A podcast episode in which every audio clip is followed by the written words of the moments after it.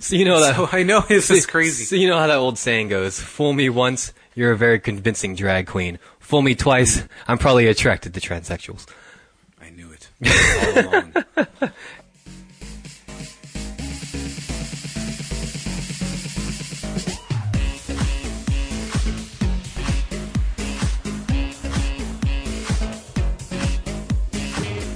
You know,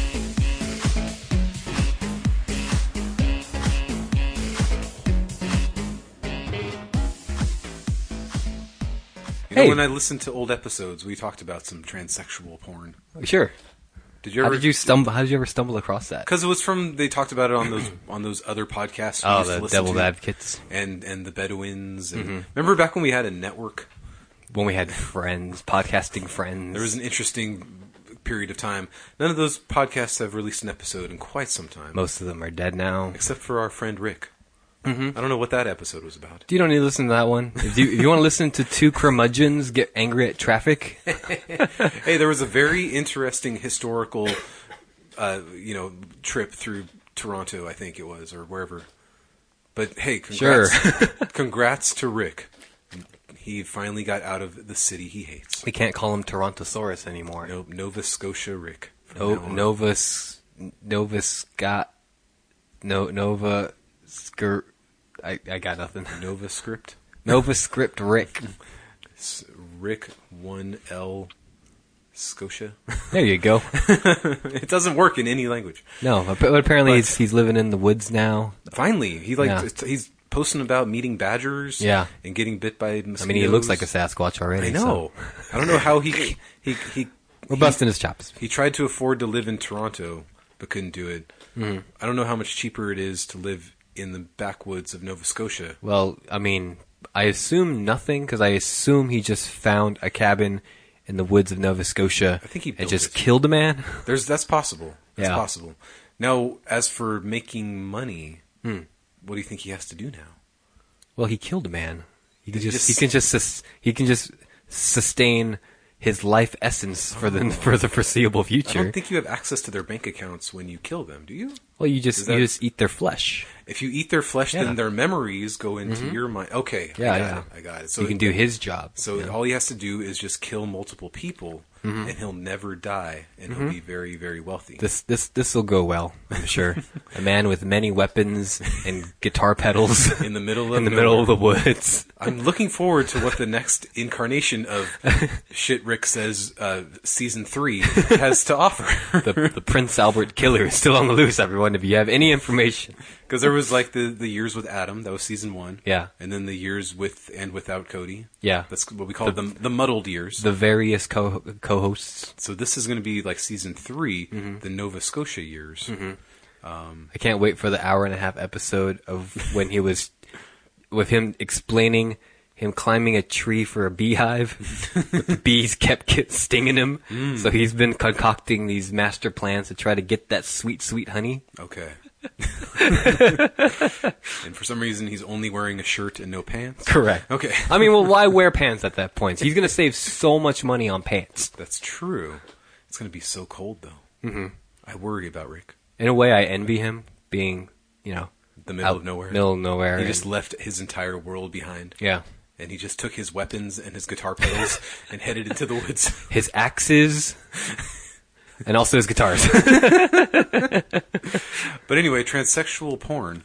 Um, no, uh, we, we discussed it briefly. okay. on episodes past because that was all that I could stomach it for. Okay. It was literally, I, I told you I watched it for about 17 seconds, so I was like, nope. Are we talking MTW or WTM? I'm just talking about a person with giant Oh. breasts. PTP. penis. Okay. Person to human transitions. Okay. Transitions, having sex with an- another unattractive woman. Sure. I'm like, well, who can enjoy this? Not Somebody me. somebody is coming to it, man. moving on. I've never looked. at Did you just porn- need to- I haven't looked at porn since. I'm just You saying. just need to like scratch. scratch that itch and just make, you just we needed to make sure okay th- it's possible that this is for me. It's It's possible. possible that this will turn me on like unlike anything I've ever as- seen as before. you keep pushing the boundaries of what you want to watch, Yeah. Mm-hmm. and you need more and more exciting things. Um, I guess that's where I draw the line. So you watched it and you were like, nope, stepmom porn it is for me. No, I can't watch stepmom porn. It's, weird You're you're you're bigger than your dad. or big as You're as or- big as I- your dad. I don't get it. Like, and the women are so weirdly like mothery, and it's like, no, who? who it's like Yeah. every time I open my my my porn thing, it's like it's just like stepmom porn down the road. like you you got caught in the algorithm, I, man. that's what I'm saying. Even You though gotta I'm- burn your computer, I'm get a new one. incognito, I'm just like I've never even watched it, but Mm-hmm. like once. well, if you're incognito, I imagine that the algorithm of whatever's popular on whatever on that site is just hit you. Yes. Mm-hmm. Yeah. So that that's fine. That's fine because it's always like like stepmom, stepmom, stepmom, anal prolapse, big black and beautiful, and I'm just like You know, sometimes we just want to watch a handsome man, beautiful young woman, Right. just make passionate love. Yes. And then with a little at the end, you know? right, and you can't find that. No. And then you find ones that are all like nicely shot. Yeah. and it's like I don't want to watch this either. I know it's like it's like I'm watching Game of Thrones. It's like such great production on You here. put too much effort into what I'm doing here. it's almost like adversity Like it, AF. it's it's it's embarrassing. My my pants are just around my ankles. I'm like darting my eyes between the computer screen and the door, hoping no one's gonna walk in Right. and see me in my shame. Right. You know? Or for me, it's watching my, my, my one year old pop her head up from her crib. There you go. Hi, Dad. what, you doing, Dad? I heard some noises on your phone there. you doing, Daddy? She's going to move out eventually. Why you naked? I don't know what you're talking about. Yeah, a song I heard sometime. anyway, how have you So, been, man? Anyway, I how Been a have I couple weeks I've seen you. Um, well, my children are both a year older now. Yeah, It's been that long. your since we daughter has recorded. officially turned a year. Yes, that You was, did it. I made it through that first year, and only only one more mouth surgery to go Mm-hmm. before they start working on her nose and other areas. And oh god, it just never ends. Sure, she's looking very cute though. She's adorbs. Yeah. we did little little little one year old girl pictures. Oh, There's that's this adorable. There's this park out in Murrieta that apparently everybody goes to to take pictures in and have like rustic views behind them. Oh, you So- uh, basic bitches. That's what I was saying. Like, like, we got there, and I'm like, "This is a really shitty park." Yeah. And there's like holes in the ground and weeds everywhere, and then there's like these trees. And like, okay, well, there's trees there. I had no idea. I'd never been there before. Mm-hmm. And then like when our photographer got there, she was like, "Yeah, you if you come here during like graduation season or or Christmas, you can't take pictures because there's always somebody in the background." oh lord. and I was like, "Oh, that's weird." And literally like five minutes later, this like group of teenage girls were in the woods taking pictures For their graduation. by and some guy in black with the camera was following them and i'm like "Th- this doesn't end well This Hmm. is the plot of a movie I saw Yes. online. usually it doesn't end well sometimes it ends well Yeah. but usually For the guy, for the yes. guy But usually it doesn't Yeah. and yeah i just that was the whole thing i was thinking was this is the most basic thing i could ever imagine It's okay. Did you see the pictures yet? uh Is she still working on 'em? just the, you know she showed us on her camera Yeah. what they look like so Okay. then she like glosses them up and beautifies them My wife to be and I did, did a photo shoot last Sunday. tell me about it Oh, it was Did a amazing, man, man. In black follow you into the woods. No, that was me. Oh, That was literally just me. No, no, we got all dressed up, and she was dressed as fairy like as she could, and she had this beautiful flowing blue dress. And then we got into the uh, like halfway through, we got into the creek and took some pictures in there, and we and we and we cuddled in the creek, very romantic like. It was beautiful. beautiful. Mm, I can't wait to see those Which pictures. which glasses did you wear? Um, Your Malcolm X the- my glasses Malcolm- or my these Malcolm X glasses? glasses? My Okay. Malcolm X glasses. Yes. Well, Malcolm X. he got married once. one at one time, yeah, to a fairy to a fairy queen, yeah. So when will the podcast nation see these pictures? Oh, at some Nobody needs to point see that my they're- daughter's pictures. They're No. I'm sure they're hideous. But Uh, I don't know. Well, well the, our photographer is, is working on them right now, and then we're gonna probably choose like the three that we're gonna put on our save the date, uh, save the date digital card, e card. okay. Do you want to come to my wedding? Um, do I have to? If you don't want to, you don't I mean, have I'm- to. I might be understand. busy that month. Yeah. In 2020. Yeah, yeah. I mean, you only gave me like a year and a half heads up. Yeah, I know. Pretty sure I'm busy that. Kind week. of short notice, but I mean, if you can make it, that'd be great. I'll, s- how about how about I send you the evite? You just let me know later after you decided. I might be podcasting that day. Oh, I'm damn not it! sure. All right. Well, So well, I'll let you know well, if any anybody Four seats just opened up at our weddings. If you guys want to come, Three normal size and one baby. one baby size seat, one two year old size seat. But I guess should we go back in time, back to when Mm-hmm. Mike was was married? Sure, still married at, in 2012. I know you're going to be married in 2020 and in 2012. That's right, for baby. the first time in history. if you guys don't know, if, you're, if, you, if this is your first time checking in in a while, Adam and I, Adam and I are going to be uh, doing a decade in review. Right. Our last three two episodes have been uh, you know based on 20, 2010, 2011.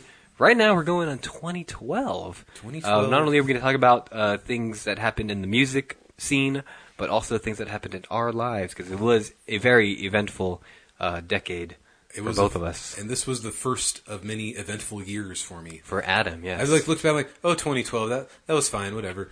Like, yeah, we found out that that my wife was pregnant, but then I was like, oh, as I started writing it, I was like, oh, there was more. Oh, well, I'm excited to hear that. Oh, I'm sure I was around for most of it, but uh, you know, refresh my memory. But let's let's get Yes. the softballs out of the way. The softballs, yes. We went to Warp Tour for the first, well, together for the first time in 2012. the thing I forgot to write about in my write up. Yeah, so let's just talk about it right now. Might as well. How did you enjoy your first Warp Tour? I remember- after much much hype. I, I don't remember how I finally agreed to it because I had I must have, have been spending the last year or so absorbing all these bands and being Yes. like, hey, Warp Tour seems like a thing I would enjoy. Adam, do you like bands? Bless the fall. Do you like Sensi Fail? Senseis failed. They Do you like used it, Taken Beak Cindy? and they used it. Do you like Sleeping with Sirens? They weren't there yet. Year. Was that the next year? Yes. Okay. We're not there yet. Okay. But P the V was You there. like P the V? which I'd never heard Few of. Mexicans from San Diego? No, I I that was the year we went with your wife Yes. and Joseph, the four of us. That that was that that year or was that 2013? Well, 2012 was the year that that Joseph got all of his things stolen. Yeah, he got his car key stolen, his iPhone stolen, Maybe and some Mm-hmm. so other he- stuff. I think he maybe he met us out there. That's what it was. What's that? Maybe he met us out there initially. I think we rode with him because we were he was our ride. it's very possible. Excuse me. I yeah. That, that was at the end of the day when we somehow figured out how to get home. Uh, his mom had a spare key, so we had to wait for his mom to come Oh, drive his friends that's get a spare key back. Yeah. So I don't remember. Oh, and his and his license was or his his uh, Respiratory medical therapist. respiratory th- therapy license was stolen as well. Somewhere out there, somebody got a job as Joseph. right. My name's Joe. Um, I don't remember like who we saw first. I remember seeing Pierce the Veil at three o'clock. Right. I, don't remember, remember it was a anything busy before day. that. There wasn't that much downtime that we had. We just kind of went from one stage to the next. We saw P the V I remember sitting underneath a, a tent for a little bit. Yeah. with a lot of people. So we got there kind of early. Yes, And most of the Must stuff have been that no we bands. wanted, to, s- most of the stuff we wanted to see was later in the day.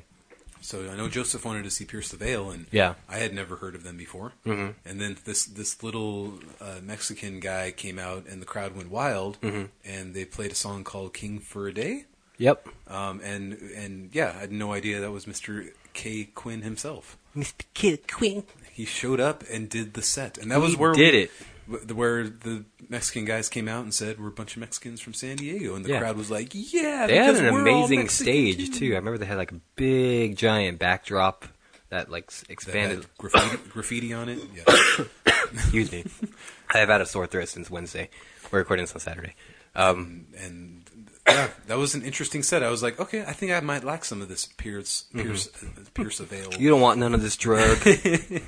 and to see all the fifteen year olds like just gaga over it, Yeah. and they were just like swooning with the music, and I was just like, there's something I'm missing here. I bet I'm gonna love this band.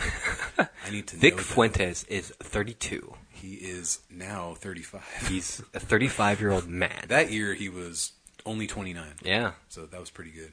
Mikey Fuentes. he's only was- half their. He's only twice their age. Mikey Fuentes' girlfriend was still in middle school Mm-hmm. at the time, I think. By the way, if you guys ever feel bad that you never got a high school girlfriend, it's okay because Mikey Fuentes finally got one at 29 years old. Right. So in yeah, 2012, she was still in middle school. yeah, exactly. He was he was just starting to talk to her. Yep. Probably met her at that show. Yeah, if there's grass on the field, play ball. And then later in the day, we watched Census Fail. Mm-hmm. to a very smaller crowd. Yes. Like a five very or- five or strange six. set too, because Buddy was still drinking and doing drugs at that point in his career. He came out man. in booty shorts. Yes, very Henry Rollins esque. Very naked in booty shorts. Yes.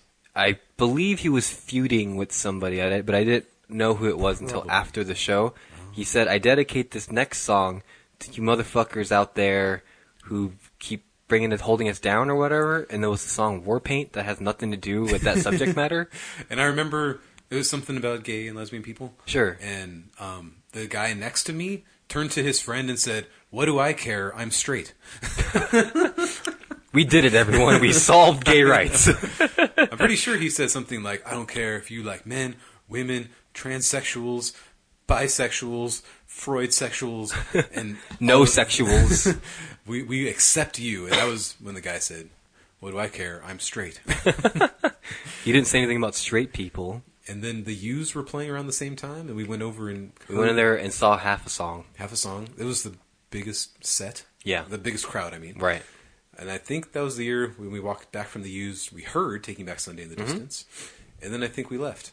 And I, I- Mm-hmm. What show? It was Bless the Fall that Joe got his stuff stolen. That's right. Yeah. Uh, that was more at two o'clock. Or Th- at that point they were they were not main stage type band yet. They were at Right. the like Monster Energy drink band uh, Yes. stage or whatever. and that was pretty fun because that mosh pit was intense because when you're crammed up with people Mm-hmm. and then all of a sudden nobody is near you because you're just by yourself surrounded by people it's one of the most frightening feelings in your entire life It is, isn't it?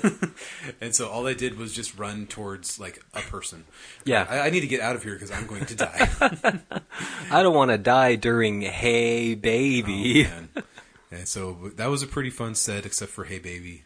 And I think Bo, I remember he was wearing a red shirt Mm-hmm. that eventually got ripped off of his skin. Oh, sure. And, I uh, mean, that's just that's just a day in the life of Bo Boken. It, it really was. It's just Tuesday for Bo. and then I remember when we left, like Warped Tour kind of wrapped up around six or seven. I remember that. Right. year. And Like, I it don't- didn't go until nine o'clock like it does now. But I think we also left early because none of the closing bands were bands that we were I interested in. remember hearing of Mice and Men as we were walking out, and Mike That's right, not yeah. Mm-hmm. saying nice things about them on the walkout. So I was just like, well, they're probably a band I don't need to pay much attention to. Right. And I was right. All night. now I get that reference. so that was Warp Tour 2012, and Yeah. like it- I was just like, well, that was Overall, fun. did you enjoy your first was- experience at Warped Tour? pretty goddamn hot?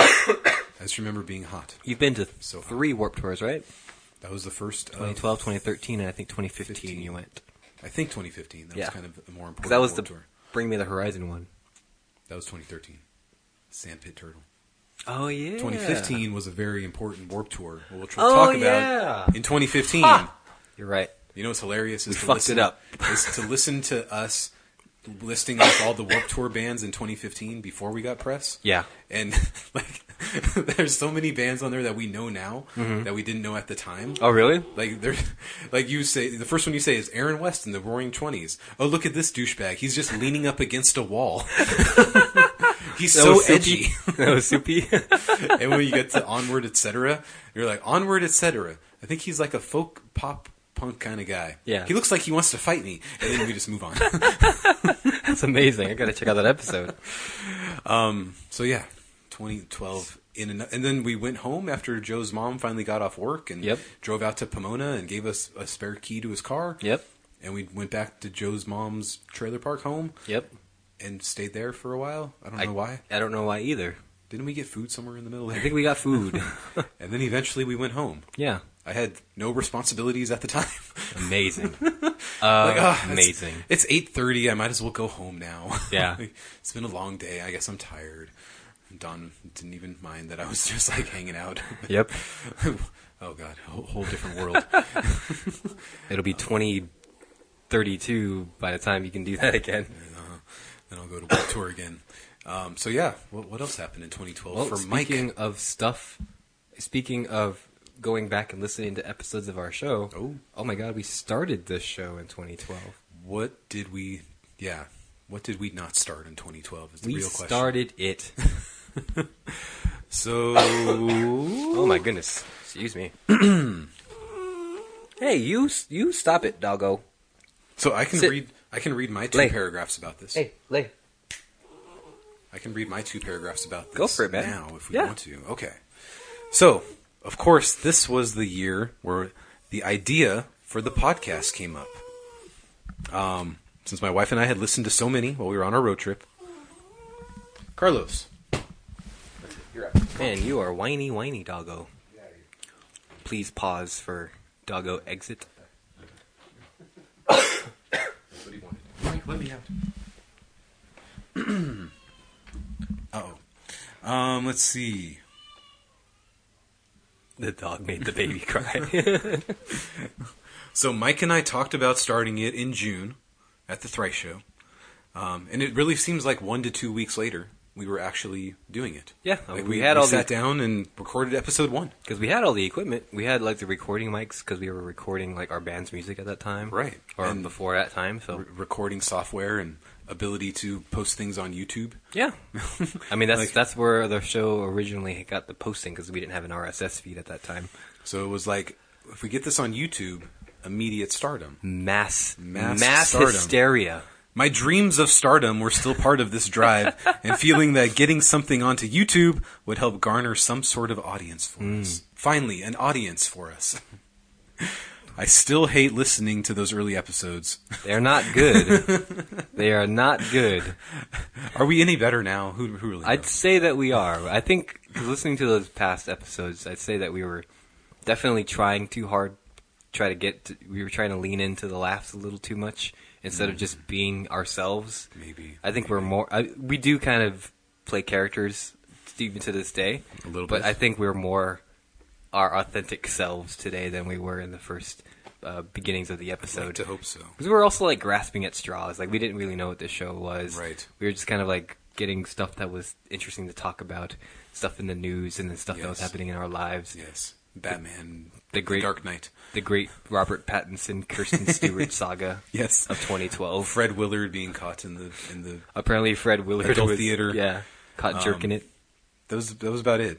Somebody in Walmart get, leaving their child at Walmart. Oh yeah. so Um, if you come across those episodes, we we recommend don't listen to them. They have the most views. like- Apparently, They have hundreds and hundreds of views, but Yeah. nobody knows why. Um, so I still hate listening to those early episodes, thinking about how much effort I felt we put we were putting into such little response. but it was still a chance to try to do something creative yes, and spend time with my best friend. exactly. Yay! And that was kind of the whole point of, of doing it because we weren't doing band practice anymore. and we had nothing going on because we- Right. we had no children. We both had zero children between the two of us. Yes, Your child was like already an adult by that point. uh, she was four at that time. she yeah. was four. She was four, five Fully foot eight, grown. five foot eight. you She was already like graduating high school. know, my daughter's five foot eight now. Wow, I'm five ten. You're I five know. eleven, six Yeah. foot ish. So the day we first started talking about the podcast was the night we went to see Thrice in Anaheim. Mm-hmm. It was my first show since being since seeing Rise Against at that other loser and those other loser bands back in 2008. Like like the Gaslight Anthem. Who? Just a bunch of losers. You wouldn't like them. Um, okay, so that, I'll I'll leave that discussion for my my thing. But yeah, that was an interesting beginning. Yeah, And I, I feel like I don't remember anything about that summer, but I know we recorded episodes. We did. It was stayed every week, consistent. and we were pretty consistent again because we wanted to hang out with one another. It was a good excuse to hang out with one another. Yes. And as the show went on, we kind of caught our groove about uh, on it. Thankfully, we still had listeners here and there that were that still wanted to hear Right. us jabber on about stuff. Because we but we didn't get on Podbender until 2013, right? something like that. Yes. Yeah. So like in the twenty episode 20, 30 ish, whatever it was.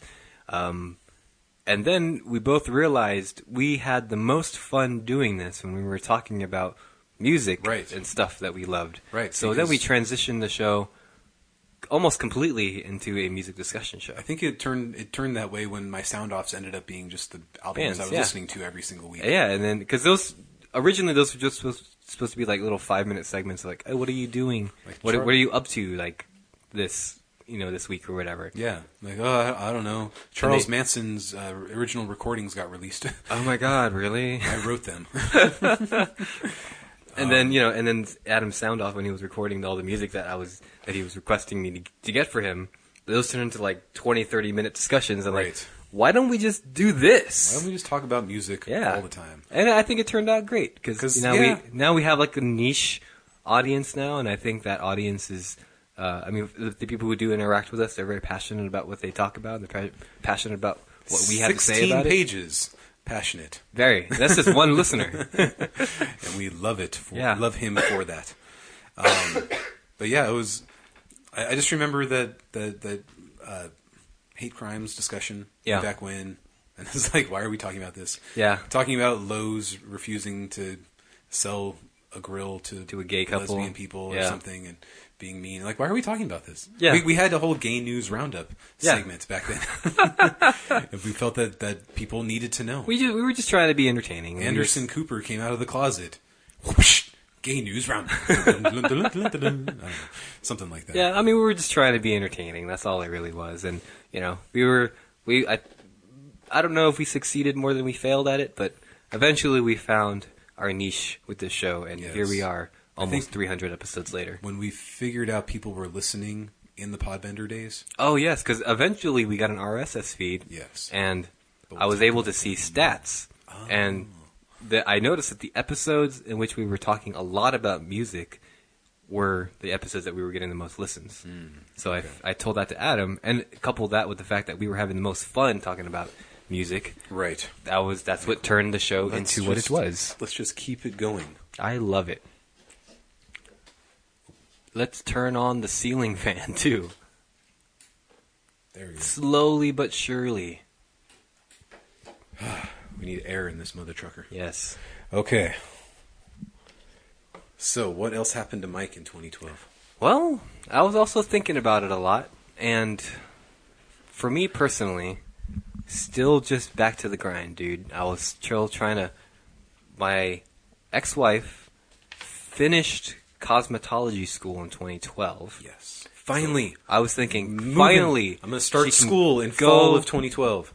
Get a job at a, s- at a at a ritzy salon. She knows lots of salon people. Great clips. great clips.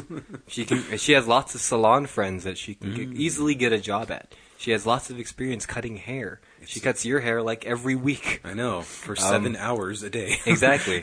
but um, but no, no, no. She's decided. No, I, I I need to go get my makeup credentials Mm. too. Okay. So- So I want to work on the movies, Yeah. And, I you need know- to go work on the moving pictures. and we'll go.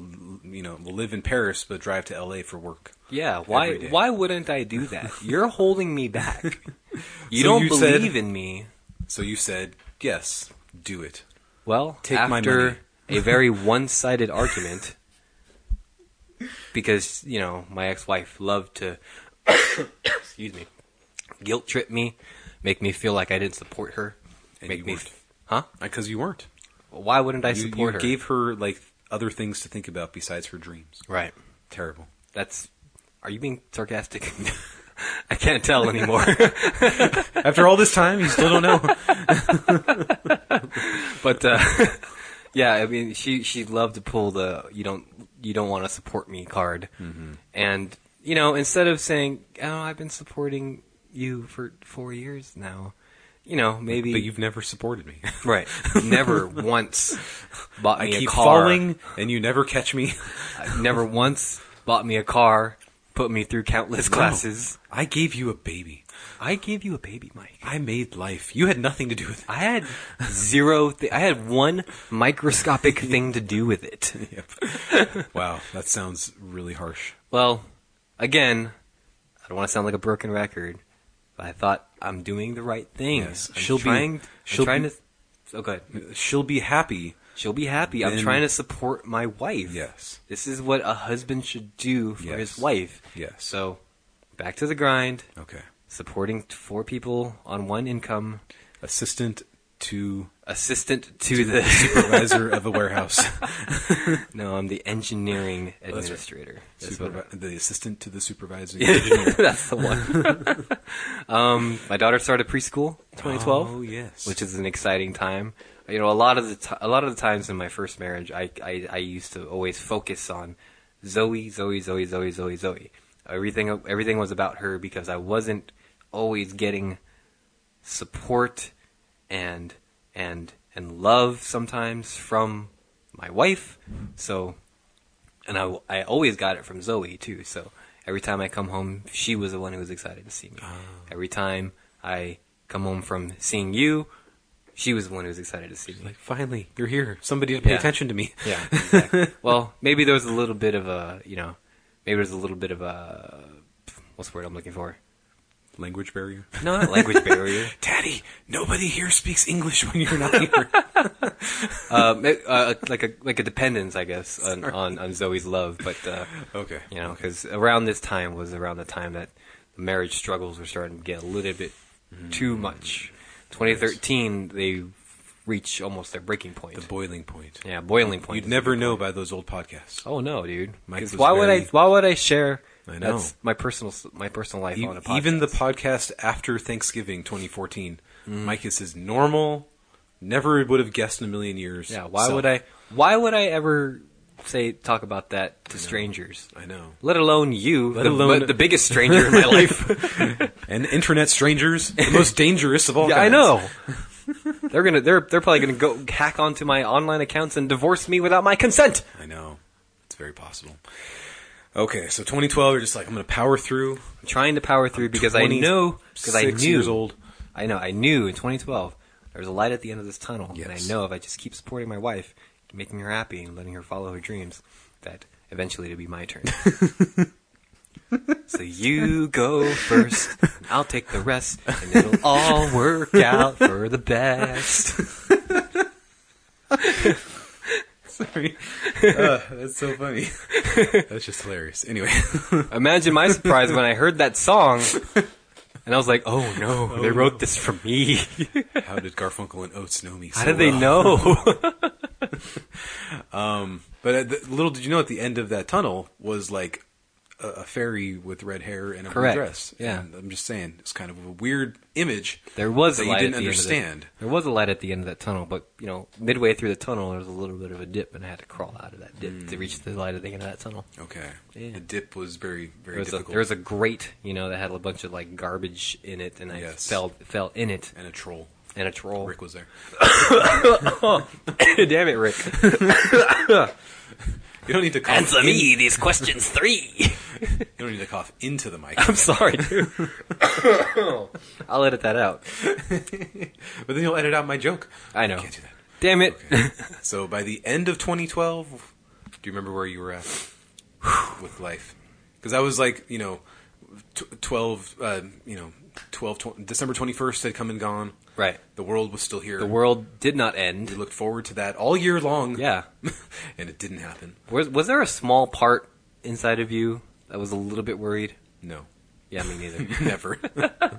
I have to ask that to everybody because everybody. I, I, I gotta remember it was a pre-Trump world That's because we true. would have thought the world would have like exploded on itself by this point of Trump's presidency, and it hasn't yet. So now, also, Obama got reelected.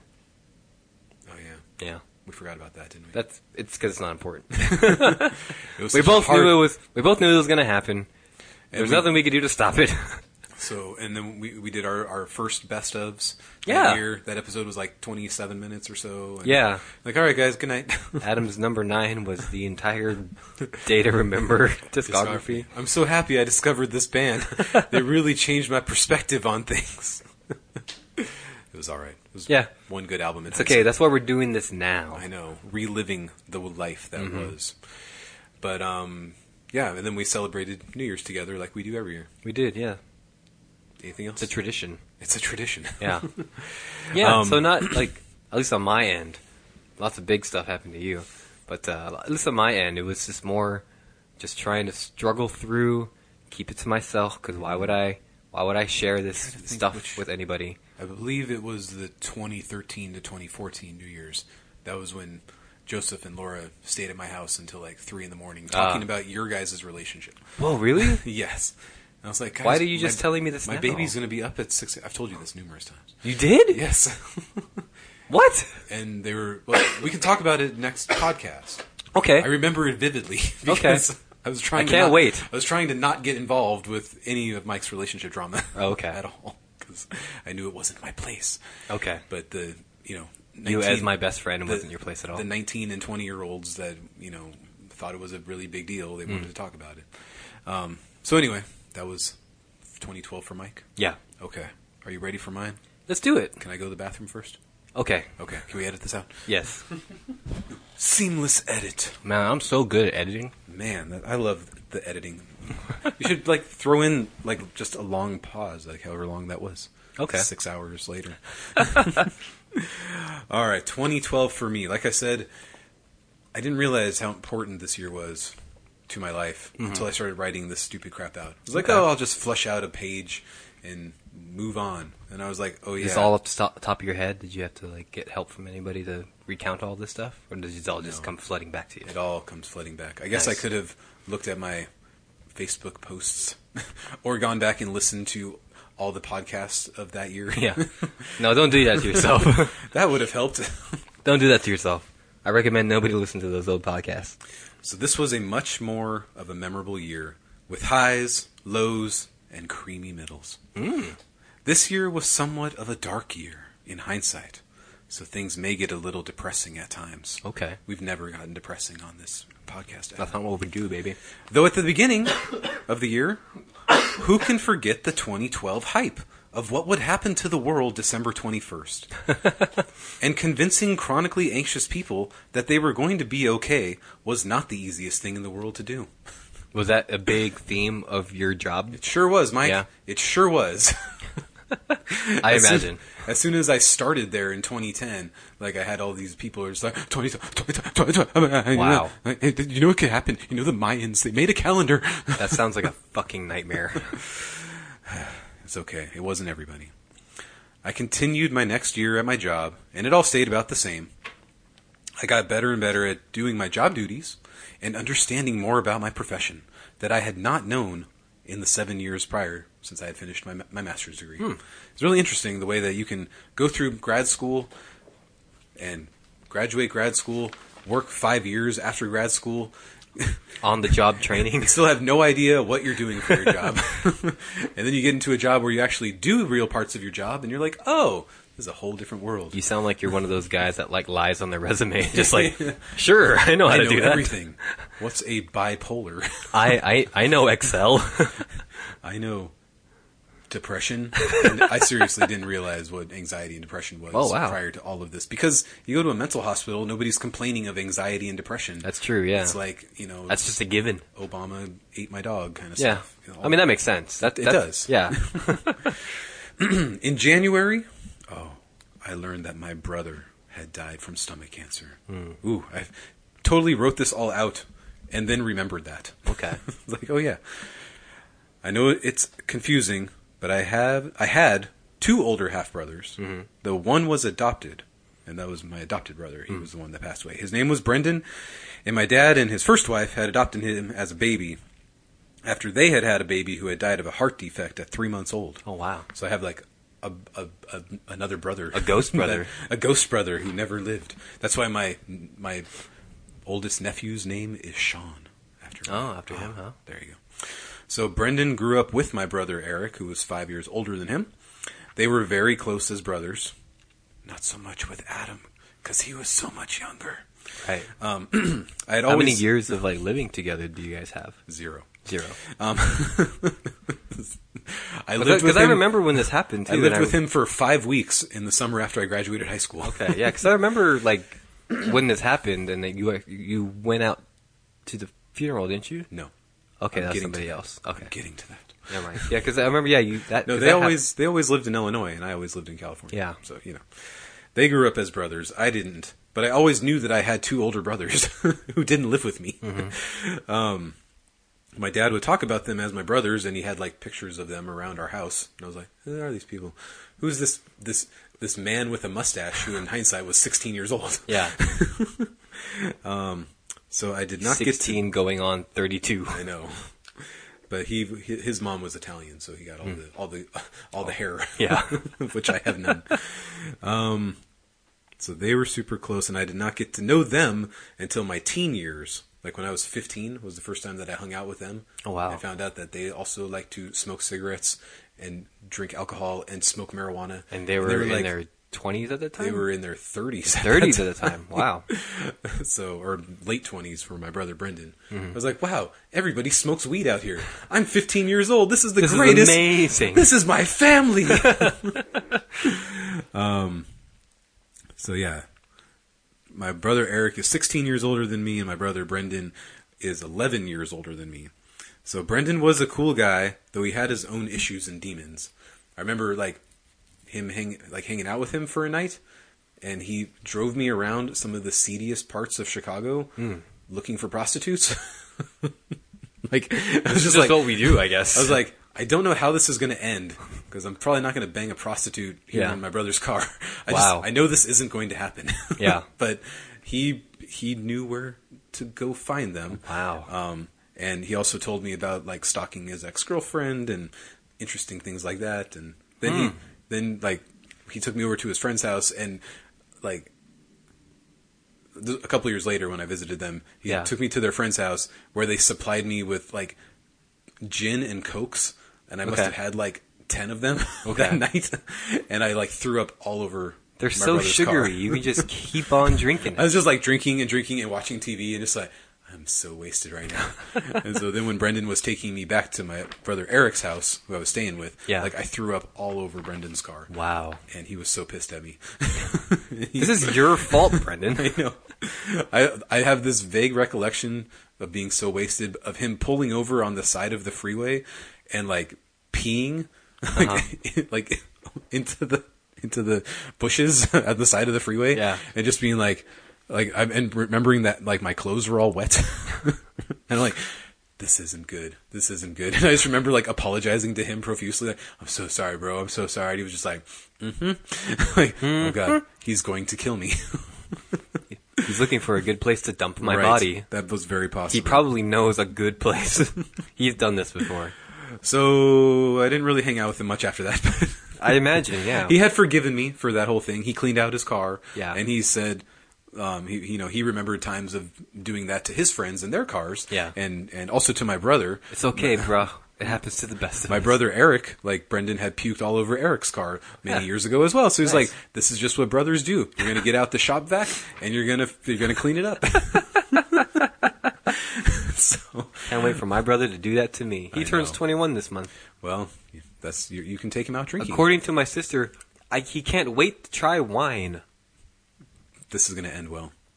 It is. Remember that name, folks. Scotty McCullough, mass shooter number Oh my 783 god. of just this year. Owner of an AR-15 that my m- grandmother bought him for Christmas like, three Christmases ago.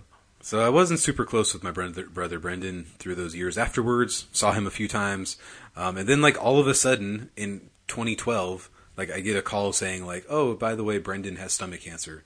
And then, like, a week later, he was, like, gone. Oh wow. I That's learned a lot to process. in, like, yeah, one I week. know.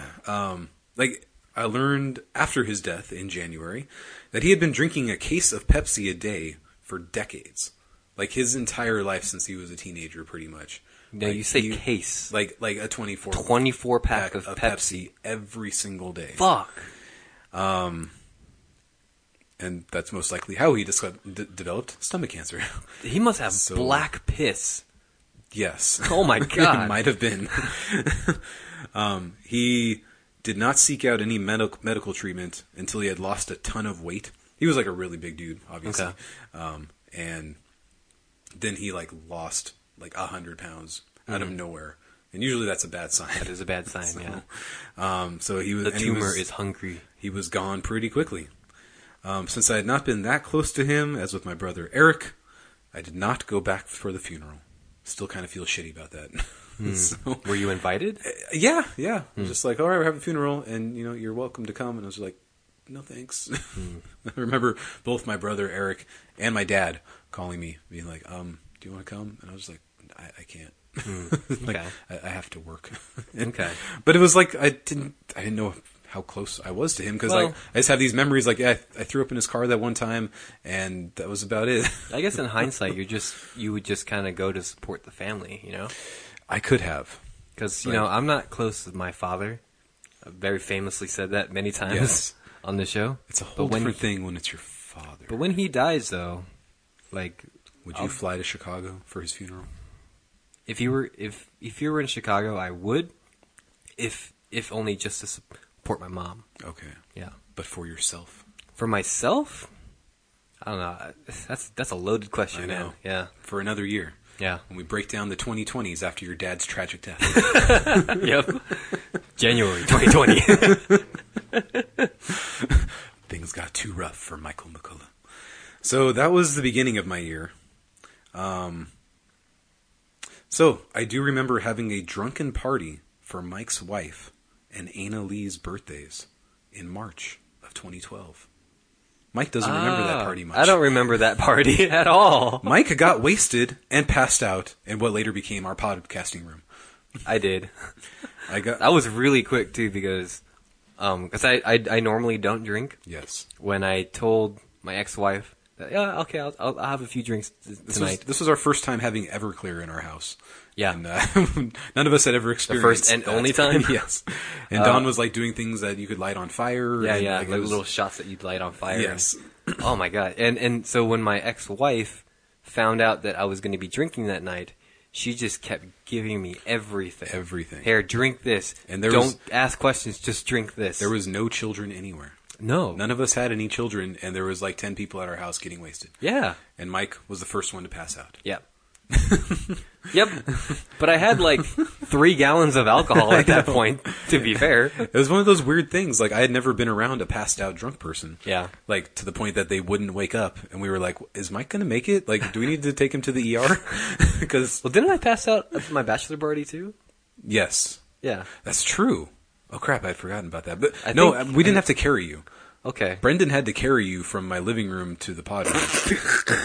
Wait, no, no, he carried you from the pod room to your car when you guys left. Oh, that's amazing. It was hilarious because you were just dead weight and he was such a big dude and you were just like he was trying to like carry you like a baby and it wasn't working because you're so amazing. like long and gangly. wow, that's amazing. so like we had you in the room. Dude, I don't remember anything about And- that night. I just and- remember my my ex-wife just kept passing me drinks. April kept on trying to wake you up and reaching down your pants to get you excited, and that wasn't working. And we were trying to get Adriana to do the same thing, and she wouldn't do it. And What? Yeah, it was this whole thing. Like, we, we- Holy shit. we had a great time. You all had a great time at my expense. I'm glad. yes, Mike got wasted.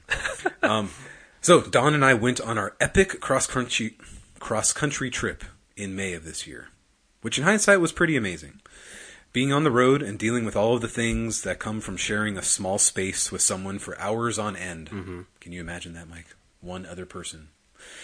We drove to New Mexico first, the long nothingness of northern Tex- Texas, then endured the thrill of surviving potential tornadoes going through Oklahoma. Oh, did you guys get a tornado warning? There was tornado warnings, and we were like listening to the AM Amazing. radios of like, all right, it's it's only seventy five miles south of the Blibbidir, and like, okay, we're we're safe, we're safe, we're up here on this freeway. Yeah. Um, it was one of those things where you're like, do we stop for dinner, or do we keep on driving? Do we risk our lives Yeah. to stop for dinner? Should we get gas here, or keep on driving because of potential tornadoes? Do we go to this gas station or that one that's twirling up in the air? exactly? um, then we went up through Missouri and saw my grandparents for a couple of days. cool. and then on to Kentucky. Then on, oh, Kentucky was the interesting one because we like went to this little like sizzler kind of place next to the, The, the hotel one that the waitress Yeah. was like, "Oh, you must, you must know, you must go to L.A. all the time." because she asked us where we were from and it was like she was so just excited that we were from California. Yeah. And she was like, "Do you gotta go? You, you- you in you in the movies? Are you in the movie? what kind of things do you guys eat in California?" like I don't know, chicken. Uh, you know, I never heard of this chicken. Tell me more. she was so excited. We told her about eating avocados. She had never eaten an avocado before. Wow. That was amazing. Yeah, like, yeah, it, it tastes like nothing. so just so, enjoy it. So do y'all's brothers and sisters look a lot prettier out there because I need to marry my brother, my my brother dad, and Brother Dad.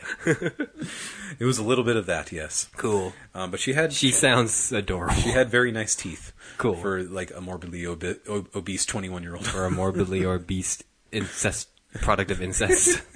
And all I kept thinking was, this is McConnell country driving through here. Uh, um, all right. Uh, then we went to Kentucky and then on to Washington, D.C. Mike even told me to flip off Congress for him while we were there. Take that, you sons Take of bitches. that. And boy, did I not, because that would have been stupid. I know. Mike the Edge Lord. yes. Mike and his anti government. er, take that, Congress. This is post 9 11 world. They start, like, shooting people who do that. oh, that's true, right? Like, why are you doing this? He's My- got a gun!" My friend told me to. He's got a gun. Where's You all your saw friend? Where's your friend? In California. Is he eating an avocado right now? it? Does he, do y'all marry your brother? Your brother wives? So after that, we went up to New York and Philadelphia. Stayed in New York for three days, yeah. so I could finally understand what Gaslight Anthem is talking about. Very intense three days there. Um, and we went even further up into New York. to You guys go- went to the uh, the 9/11 memorial we too. went to the 9/11 memorial, which was incredibly sad. yeah, We were just like, "Oh, this will be fun," and then you get there and you're like, "Oh God, I really three thousand people died. this here. was a really bad idea. Yeah. so, um, other than that, like New York was pretty fun. Did you guys have pizza? We had pizza. We went to this little deli that had Was pizza. it and It was great? incredible. Nice. Oh my god, I'd never eaten pizza. so good in my Apparently, life. it's something in the water. Apparently, the water makes the dough like that much better. it's all the urine. Yeah, the urine-soaked sewage that they mix the, that they make their dough, pizza dough out of. It's all the Irish urine Mm. that's mixed with whiskey. There you go. And then up to the Baseball Hall of Fame. We Nice. got to go to the Baseball Hall of Fame that year. That was pretty cool. It was. I thought it would be crowded, and we get there, and like it's me, Don, and like six other people. Cool. Like, all right, well, pretty cool, guys. and then you get to see you get to see the Negro League's corner.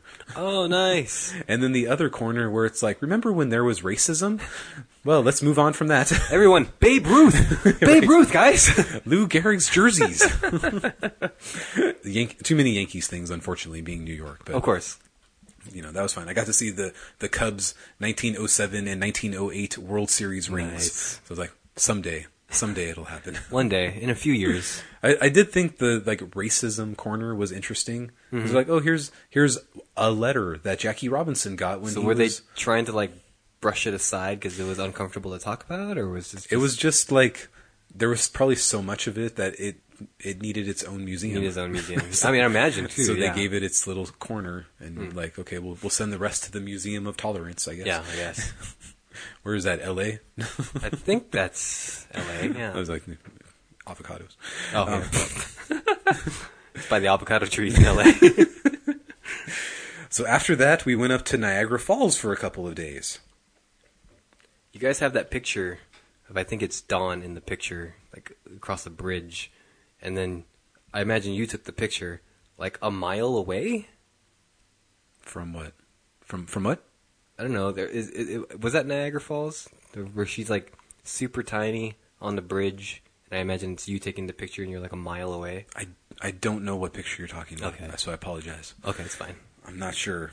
Um, but Niagara Falls is pretty dope. Cool. I recommend it. Um, Can you see Canada from there? You can see Canada. We were Nice. on the Canada side of the Nice. bridge. I'm gonna- I'm going to talk about that later. Adam famously Remember hates Canada. Canada. I'll come back to that. Um, and then we drove from Niagara Falls down to Cleveland. Hello, Cleveland. Hello, Cleveland. And we saw my dad for the final time. oh, okay. After that, we went to Chicago. We stayed with my brother for a few days. And then we went to see my aunt and uncle outside of St. Louis. Um, St. Louis is a boring city. Hashtag. I'll tell Mike more about that later. Okay. Um, we then drove back through Oklahoma and into Arizona, finally making it home after being on the road for an entire month. Yeah, you were gone a One long full time. stinking month. Yeah. In our 2006 Scion XA. Mm. Not even the big one. Not even the big one. Yeah. The small one. Every city holds a memory in one way or another that I often can think back to and feel very happy about.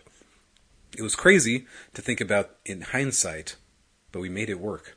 Yeah. It's like I just said when we drove up to Vancouver and I thought the car was going to break down and we're in the middle of nowhere. Yeah. Like that, that everything went through my head on this trip. Like, oh God, where's the next city? Where's the next city? you know, we're going to die. Pro tip don't try to do laundry in Canada. Oh, why is that, Adam? A, it's too expensive. and no one has any coins for the laundromat machines. So if you don't have any Canadian coins, You don't have any loonies. you're out of luck. Um, it's still. um, so that was pretty much it. Um, yeah, that was the thing where the coin machine was shut down. Yeah. Then we went across the street to the liquor store, and everybody else had gone over there to break their twenties. So they ran out. and they were out of change, and there was no place. And I was on day ten of my eight pairs of underwear. Nice. and it's like I can't wear a dirty pair of underwear again. This isn't going to work. So like none of the hotels or motels you were staying at had like laundry services or anything? no, because we just like stopped at random ones Okay. here and there. Okay. We didn't have any extended stays Hmm. like those. The, we hadn't. We, we didn't find one of those. Um, it is still amazing to think about where my head was and where our relationship was prior to having kids. Dear God, that was a long time ago. now. I know. Imagine trying to do that now. No way would I want to do that now. Well, speak the devil. but the timing seemed right after much persuasion from my wife. yeah. Like, So she was trying to convince you to She, do ba- it. yeah, she was like, "We're gonna do this. We're gonna no, we're not. No, we're, I'm, I'm saying no, we're not. We're not gonna do this." And then she just mapped out the entire thing, and I can remember her on our on our tablet, which was like not not even an iPad. Mm-hmm. Yeah. and she just like handed me a, a map of the U.S. with like a blue line. She's like, See? It's "Here's what so we're gonna do." easy. you just go up, you loop around, and you come back. And, It's so And a easy. month goes by. Yeah. It was That's a some- huge relief to be home, just knowing both we and our relationship survived. That's something I would love to do with my wife to be. I That's- n- now that I know I survived it, I could do it again. Yeah. but not with small children. Not with two kids. No. no, that would be Maybe tough. two teen girls, but not two little girls. even teen girls who aren't related to you. Yes, I mean, that's that is what I meant. you leave your family and then you find teen girls and you. notice how he doesn't say anything about teen boys. we'll just leave it at that. All right, have so teen we talked boys. we talked about the podcast already. Um, of course, we talked about coming up with the show, coming up with the idea at the Thrice show. Um, and again, that was the first show I had been to Yeah. since 2008. Second time you saw it thrice in a row. after, after 2008, I was just like, okay, I don't need to go to shows anymore. My legs are tired. Yeah. And I put them off for a long time. Um, it was fun to be in a real crowd again, though moshing scared the shit out of me at first. Because I hadn't been part of moshing for a long time at that Hmm. Yeah. point. Since the, the STP Chili Peppers show in 2000. And it's a lot different when people are trying to kill themselves off the second story balcony of a thrice show. Embracing Dustin's oozing charisma also made the evening pleasant. Everyone. When it all culminated in a fan jumping from the balcony above us. we told that But story many man, times. thrice those professionals—they didn't stop the show. Nope. They didn't. They didn't They, stop con- the song. they continued with Phoenix Ignition. they knew that they were being recorded for a live set of their anthology CD that was coming out soon, so they couldn't stop for anything. Right. I figured Mike and I should be doing stuff like this more often, and I remember being very excited about the future at that point. Yes. We were podcasting, like thinking about podcasting. Warp Tour was on the horizon. I don't think we went to any more shows that year, though. After I don't after Warped remember. All right, finally, after two years of trying, September 5th, I come home from work after a particularly stressful day.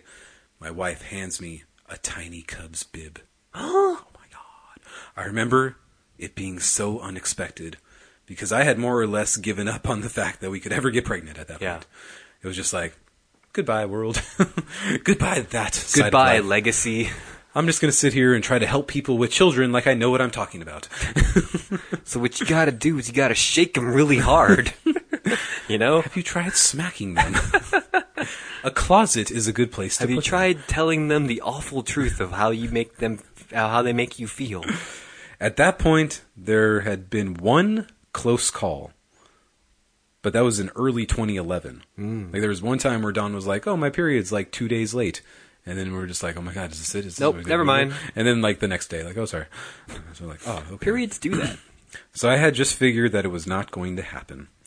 I was very excited though, and I knew it was still early, and I knew that bad things can happen early on Sure. with this sort of thing. We had never been through any miscarriages or stillborns or things like that, Sure. but you know, you hear a lot of stories That happens a lot. in my profession. So you sit the, you have to sit on it for a while and not tell anybody for a month. I forget who says it, but uh, it's a famous author. He says the saddest story he ever heard was uh, six words long. He says, "Baby, baby, oh yeah, yeah, baby clothes for sale, never used." Oh, so sad. So holding that Cubs bib, I was like, "Holy shit, it's actually going to happen." Up until that point, I had truly felt that this was something in my life that I had failed at. Oh wow, Man, harsh. that is harsh. It was something I had challenged myself to accomplish and had reluctantly accepted that I had failed. I was pretty down about it, and I remember struggling with thoughts of failure for a long time through most of that year. a lot of people that happens to by accident. Yes, like oh, one like one time, oh, I got you know brutally raped by somebody. Oops, I'm pregnant. Whoopsie, I'm gonna live with this forever. but not Adam. Adam inseminates frequently. Does anything happen? No. So, of course, I had no idea um, what to expect in the subsequent months leading to the end of the year. My wife's morning sickness issues that landed her in urgent care numerous times. Her having an IV in her arm on my birthday that year, Aw. and not being able to do anything but lay there. I just remember Aw. like I'm sitting there eating like like I had bought dinner ju- for just myself, which is usually what I did when- Yeah. while she was pregnant. Like, okay, well, it's my birthday. I'm gonna drive through I'm gonna fast have this food burrito. and there was, I remember the Bears were playing Monday night. I'm like, we'll, we'll, we'll watch the Bears Monday night game, and she was just like laying on the couch. and the poor Alright, thing, like her good night. two her two pregnancies were so rough on her. I know. Um, she spent most of the next three to four months feeling miserable, and there was nothing I could do about it. That's true. You just have to sit there and be like, "Where's your vomit this time?" Okay, I'll go clean it up. I'll go clean it up. somehow we trudged through the days and the baby stayed healthy. so, no problems on that side of things. Not Mama though. Baby was Mama perfectly was fine. slowly dying. Yeah, it wasn't until like late January where the morning sickness finally went away. Yeah. But that's a topic for another podcast. so, I mentioned earlier about seeing my dad for the last time Hmm. when we were on our trip. We saw him and my stepmom for an afternoon in Ohio and went to lunch. It was the first time I had seen him since my since 2008 at my nephew's graduation. Hmm. He looked remarkably older at this time. You know, he, he looked like Ron Burgundy Sure. and Tom Selleck, like, Yeah. mixed together Together as one. no matter how old he got, he was like he always looked like those guys. Yeah. It was weird. Um, but this time, not so much.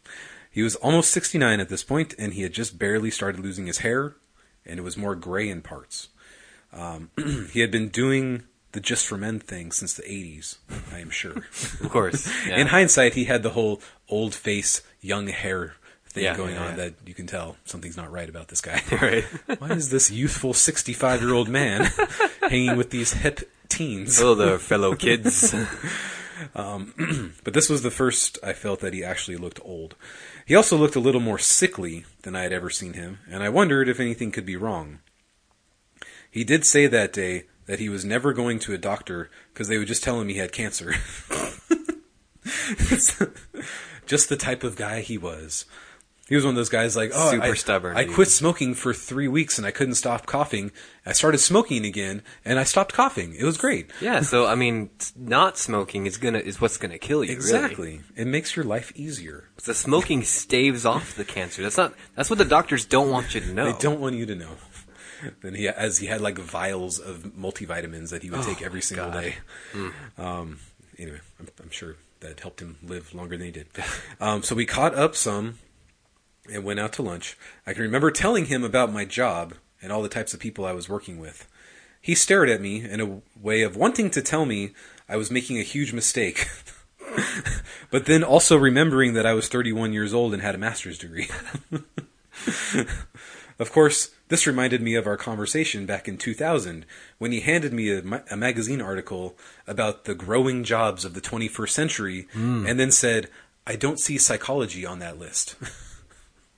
So, i- is he bitter because you're just kind of following in your mom's footsteps? We'll never know, Mike. Jeez. In telling him about my job, all I felt was a reluctant acceptance, as he had no idea what I was doing, though my mom did the same kind of job back when they were married. Yeah, yeah. Um, they had a weird relationship. I imagine. yes. So he had no idea what I was talking about. Um, as we hung out, talked, he must have drank at least four beers within those few hours. He was still smoking cigarettes, and I would have loved to have had one with him, even though it had been over a year since I had stopped. Um, I made it through that day without smoking cigarettes, and we left and went on to Chicago. In July, he called me to say that he had been diagnosed with colon cancer and would be going in for surgery. Um, I called him on his birthday, July 21st, and he jokingly had hoped I would have forgotten about his birthday. Because he was just like, uh, I was hoping nobody would remember. Now we have to deal with these emotions I now. know. His surgery went through, and he had told me that they were looking for other options rather than chemo to treat it. Um, so I stayed with contact in contact with him through August and September, and I remember him becoming increasingly negative on the phone about his hope of getting better. He was in good spirits after hearing Dawn was pregnant, though, so that was good. Um, that was probably the last time I talked to him. Um, he called me on my birthday and left a message, and I did not call him back. I figured there would still be time. I subsequently did not call him again. Sure, I can blame it on my work schedule or Don being sick, but it was most likely because I did not want to hear any bad news again.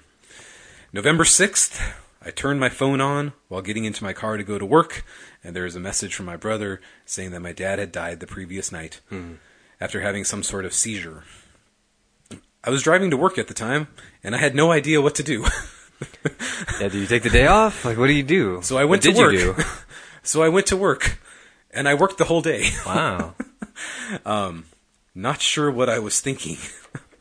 uh, I spoke to my brother during the day, um, and after that, and I figured out that I needed to be in Ohio ASAP for a funeral, and was somehow on a plane by myself the next morning to Cleveland, Mm-hmm. and arrived in Cleveland the next day, the next evening. Um, I stayed there for three days, spent time with family I barely knew. My dad had all of his siblings that I knew here and there through my Yeah, life, yeah. but still didn't know him very well. Um, saw my stepsister for the first time in 14 years. that was interesting. The, the English, the one with the the one with the accent. Yes. Yeah. Since she's she's she's worked the accent out of her life. Okay. Mummy, I can't manage. Um, she was five. Adorable. It's a weird feeling to go to a parent's funeral, Mike. I it's imagine. A weird feeling. I've never been. I thought I was going to lose it, but somehow all my emotions stayed in. In what way? Like you were I don't know. It's- expecting- It was like you are you walk in, you sit down, you see ashes and a Bears sweatshirt, and you're just like, and then all of a sudden the music stops, and this weird sense of like I'm not going to cry just came over me, and I was just like, this is awesome. I'm going to be just fine. like in a way that It was you relieving. Didn't you realize that you didn't feel anything, or were Well- you just trying to repress it? We'll let we'll, we'll let the future be the determination of that. Okay. But in that moment, when you're at a parent's funeral, you don't know how you're going to respond. Yeah. And I wasn't wanting. I, I shared my tears with the podcast nation a year ago. Correct. Yeah, I don't need to share it anywhere else in the entire world. that's true. Yeah, right. Skinny Essentials, episode two. Episode two. Um, but no, there was a weird sense of like, I'm going to be okay. I'm not going to cry. And everybody else was crying. Like, is there something wrong with this? No, because I'm not going to cry. I'm going to make it through this and be I'm completely. going to be at work tomorrow. in two days, I'll be back at work and everything will be normal this will again. Um, just be a memory. yep. Go back to not calling my dad like I always do. Exactly. And now I can make it through Father's Day without feeling guilty. oh my. no, there's there's all of that. Um, so yeah, not sure how healthy that was in hindsight, especially when your wife is pregnant with your first kid at the same time. Yeah.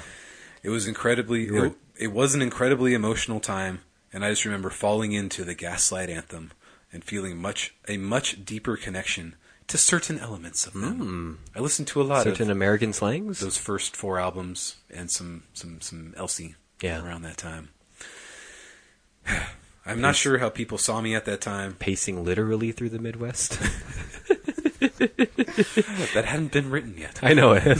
but I really was. I took long walks pacing, Pacing thinking literally about through the how- Midwest. How fucking cold it was in Cleveland in Yeah. November. Um, so I'm not sure how people saw me at that time. if I just looked normal, seemed to be processing things well, or if I had shut down to some degree. There was a lot of memories and crap to process through my head about my relationship with my dad. I had become very distant from him, distant from him throughout my 20s, and it was Don's stupid idea to drive to see him on our trip. So you weren't even like down to do that. I did not want to do it, but I'm so happy for it now. Because I was like, what's the big deal? It's just my dad. Why, why would I need to see my dad? the same thing when we stopped and saw my grandparents. And I was like, why do we need to see my grandparents?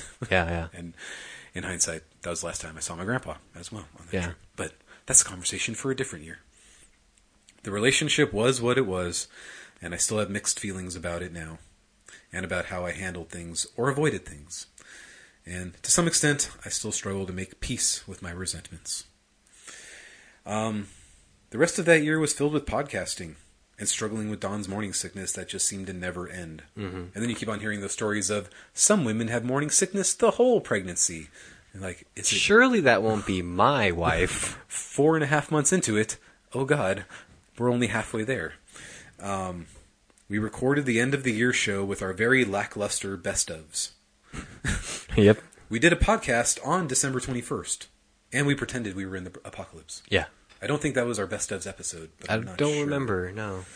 Um, we called it Aspocalypse. That's right. that was like one of our first 20 episodes. yeah, yeah. We were we were always doing boobs and butts in the names. Now that I think about it, it might have been the same show, but I'm not sure. It probably wasn't funny in hindsight. Maybe. I do remember on New Year's that Mike told me that 2013 was going to be a great year. I really believed him at that time because, you know, he had had a baby and things were all good. I am sure I will roll into fatherhood with little to no problems. We shall see. We shall see. End Wow. Year. That was a that was that was a heavy write up, man. Dear God, I had no idea how fucking heavy it got. Yeah. So anyway, You okay? I'm angry now. Are you are you really? Do you want to stop? no, I'm good. I'm Okay. I'm fine. I'm just uh, I'm just processing emotion. Okay, How did cool. how did I view how, how was I viewed at that time? I'm sure we can. Go I remember back to the- Mm-hmm. trying to talk to you about your dad because you seemed like you were pushing me away, like you didn't want to talk to Mm. me about it when you got when you came back. I think I'm pretty sure we talked about it on the podcast too. A little bit And though, I, I but it probably wasn't told like the a entire lot. story in like mid November of 2012. I, I'd have to listen to that episode if it Yeah. was existent. But I remember even like off air, like I remember trying to ask you if you were okay and if you needed to talk about it. Or, I don't know. I don't know. Yeah. you know, so I, I- I I think I even tried to like relate my relationship with my dad to Mm. you too, because I you know because prior to him passing away, like he wasn't ever, anyone that you ever brought up. He wasn't someone Right. that you ever talked about. I Or hadn't even seen him since we were barely in the band in yeah, 2008. exactly. Yeah, I don't. e- I can't even count how many times I talked to him. Just maybe birthdays and Christmases. yeah. So I guess I just kind of trusted you to you know to open up whenever you were ready. I suppose. Yeah, And I'll save it you, you'll save it for Skinny a- Essentials, I yeah, guess. skinny essentials. There it is in May of 2018. Yeah. So yeah, maybe I'll, I'll I can get more into my processing of that. Um, but no, the weird thing is, you know, when you're driving to work and you're trying to have a normal day, and your dad dies, and you, you're just like, I don't know what to do. Mm-hmm. Yeah. do I go home? Do I go to work? I, I didn't. I mean, even you got know- that bereavement time. You can take it. I had no. I didn't even. I had never used bereavement time before, so I Yeah. had no idea how to like call up and say like, I I like to plead bereavement. like, I I had no idea. So Yeah, yeah. Luckily, my job was understandable, and Yeah. like, just get the fuck out of here. Like, c- come back whenever you want. Yeah, dude. You get five days because it's over three hundred miles distance. Come back when you're not a patient. So that was, I believe that was on a Tuesday. No, it was on a Wednesday because it was the day after the election that he, he died that night of the election. Hmm. Mm, Okay. And then it was So Wednesday. he realized Obama was going to win again, so he was like, "I'm not living in this world anymore." That's that's what all of his siblings thought. Okay. uh, and the jokes that they like to make. Cool. Um, but so it was Wednesday, and then McCain. I'm normally off on Fridays, and Yeah. so I just I came back to work that following Monday, yeah, and they were like, "Why are you back already?" I'm like, "What else am I going to do?" bereavement's only three days. Well, I got five days. Oh, you got five And I days? have like vacation time. I can Oh, take sure. more. And it was like, well, all, everything's in in Ohio. I Yeah. brought back the like my stepmom was just like, take whatever you want, and I was like, okay, I'll take these pictures and and I I- I won't. I'll, I'll leave his uh, custody documents from him and my mom that were not very fun to read. Yeah. Wow. I mean, what you're not going to need it. I know. That was, I I remember talking about that on the podcast. I remember When that I too. read that when like the quotes in there was just like, "Tell him that I died," Tell him that I died. Right. Whoa. because he apparently had no desire to be a dad after the divorce. Wow. Um, so that Tell was- him that I died. That was nice of him to try in the years after. wow. Um, so I was like, I remember reading that because he had told me years before, when I die, g- you know, you can have my briefcase, and he gave me the combination to it. Hmm. So that was always in the back of my head was like, I got to go find that briefcase. And I was like, oh, that was that was years ago. Like that briefcase wouldn't be around still. And then I go into like his back bedroom, and there's his briefcase just sitting right there. yeah, yeah.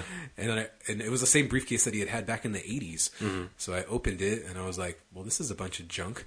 And then I'm like, oh, court documents. Oh, this is interesting. Turns Okay. out he wasn't my real dad. turns out that he was kind of a dick. Like, okay, back in the 80s. Why was that so important for you to have?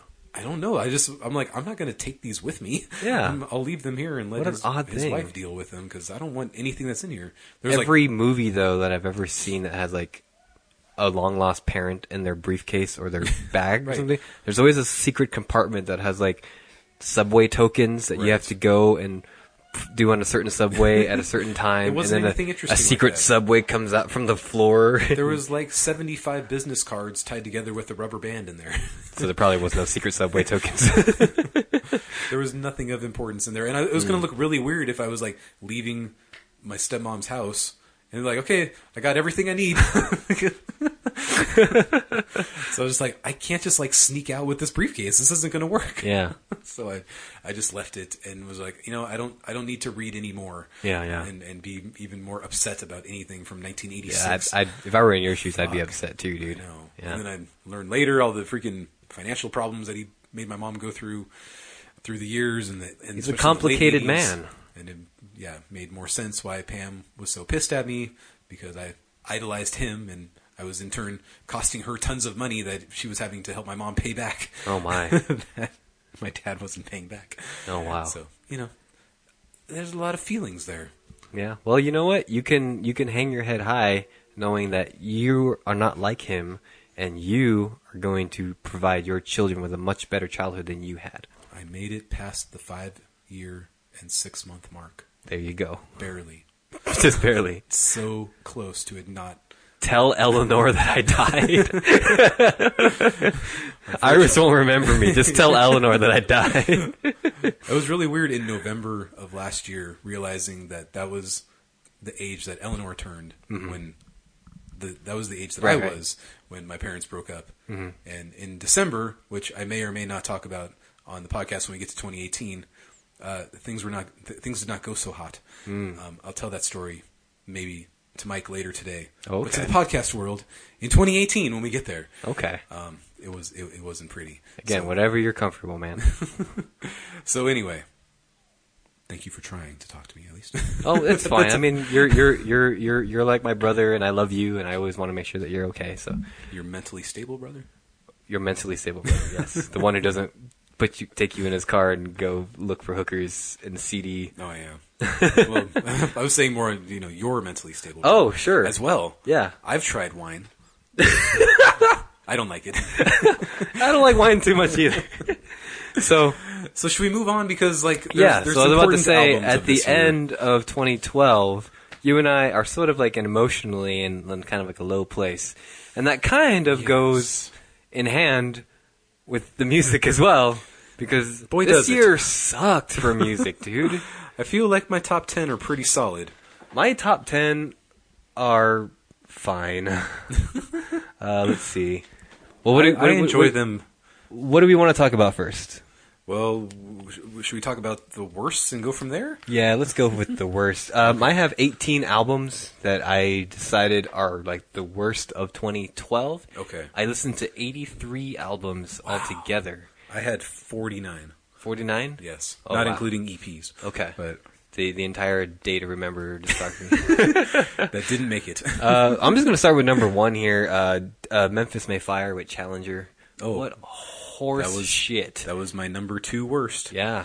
F- number forty-eight out of forty-nine. Oh my gosh. It's pretty awful. It's only 0.9 percentage points better than my worst. Again, we got a, a, a great write up from our listener Daniel here. Yes. And uh, Because, like Daniel said, The Hollow was a pretty good album. The Hollow And was a pretty decent The album. Challenger just fucking ruins everything. when, when when Matty Mullins realized that people listened to his music and and revere him as a god, they uh, Mixed he in with some slut shaming. with some slut shaming and with the fact that you know he the, the, his pseudo religious platitudes. Yes. Oh my God, he's like fuck you, Matty Mullins. You, and- nobody likes you anymore. Oh my God, yeah. So uh, uh, you know, according to Daniel, and therefore according to all of the fans, Right. Challenger by Memphis Mayfire Yes. is the worst album of the year. Worst album. But for me, by just 0.9 percentage points worse, Every Time I Die. Oh, X lives. Lives, lives, whatever it might Lives. be. Still not sure what the one song was, but it was I'm super curious though about uh, Daniel's number 36 is number two worst album of the year. Yes. Uh, by uh, is, is- the album the album's called Nine Lives from from Deuce. I think it's one dude. Uh, he was apparently the one of the singers in uh, uh, Hollywood Undead. Oh, Uh, okay. there's a lot of stuff here that I'm just going to read off. The album is a mishmash of songs that sound like swan songs, which I guess was a Hollywood Undead album. Oh, okay. uh, wannabe enemy, em, wannabe Eminem tracks, and some of the grossest lyricism I've ever heard. I'm serious. Some of these songs make me want to take a shower, especially the opener and "Freaky Now." Deuce, I get a sex. shower? yeah, Deuce, I get sex jams. Because Swan Song had plenty of those that were fun, but I do not need songs about fucking barely legal girls and in-depth descriptions of anal. oh, So part of me is like, Prolapse Core. I will prolapse core. Part of me wants to like morbidly check out a couple of these songs because they sound hilarious. Hilariously terrible. Yeah. I don't think I want to waste my time with it though. Nah, not not the whole Jeez. album, of course. I mean, I'll I'll go listen to like a single or so Okay. on a day that I to go take a shower. Yes. because I need to take one anyway. Later in the shower. Uh, let's see. Uh, my number two, I put uh, mixtape one by Jeff Oh Rickley. dang, that's pretty hardcore. It's pretty. It's pretty bad, man. Oh. You don't like that one? I don't like any of I- Jeff Rickley's solo stuff. I don't like mixtape two, but I do like mixtape one. Yeah? What did Pretty you give heavily. it? Five out of six. Wow, I know. that's really good. I remember talking about it in 2012 and being surprised by Well, it. I re-listened to it recently. and it's terrible. I didn't like a single thing off it. Hmm. okay. You know, wh- you know, no staying power. no staying power. It sounds like an album that was written in a basement on an iPad. Oh wait, It, it was. it was written in a I thought it was basement on iPhone. an It iPad was iPhone. or iPhone, whatever it was. Okay. Okay. Um, Jeff had like 20 minutes spare time in his life, so he's No. like, I'm gonna write an album. Right now, baby. People would love it. He gave it away for free, so He did, yeah. It's not that bad. So I can't complain, really. But lest we forget the uh, trio of Uno Dos Trey. Oh my, I did not listen to those. I know, but they Dos made it into my worst. It's my third worst Were of the they year. all three relate, uh, released in 2012? yes. Wow. Uh, Trey is a four out of twelve. Mm. It's it's my number three, or sorry, my number thirty-eight out of forty-nine. But it did not end up in my worst. And then uh, Uno was pretty terrible as well. Wow. So, um, yeah, Uno is my number thirty-two out of forty-nine. wow. So, Goodness gracious. Yeah, I got I got Matchbox Twenty, Okay. one of my favorite bands from the early two thousands. Uh, this was their final album, and it was pretty terrible. So, Okay. oh well. Um, the Muse album, Second Law, pretty Mm. terrible. I'm not familiar with that one. Okay, don't I just- worry. I just I just downloaded all of Muse's discography for my wife to be. Because This- she wanted to check it This out. album's pretty bad. Okay. I can't really say much of it is that great, but there's good singles out there. Okay. Definitely good singles. Um, then we got the first album from Secrets, Ah, The Ascent. The Ascent. I that's my number forty-four out of forty-nine. this overproduced garbage. vomit. It's like everything wrong with Riot's It's- core bands. It's produced by the guitar player from A Day to Remember. That's interesting. Hmm. on this his is- iPad. This is uh, lead singer number one Yes. of three. This is his only album with the band. and then I had You Blew It. And then I had Silverstein short songs.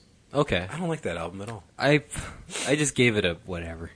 That's pretty much what I feel. Um, Axe Wound. What is that?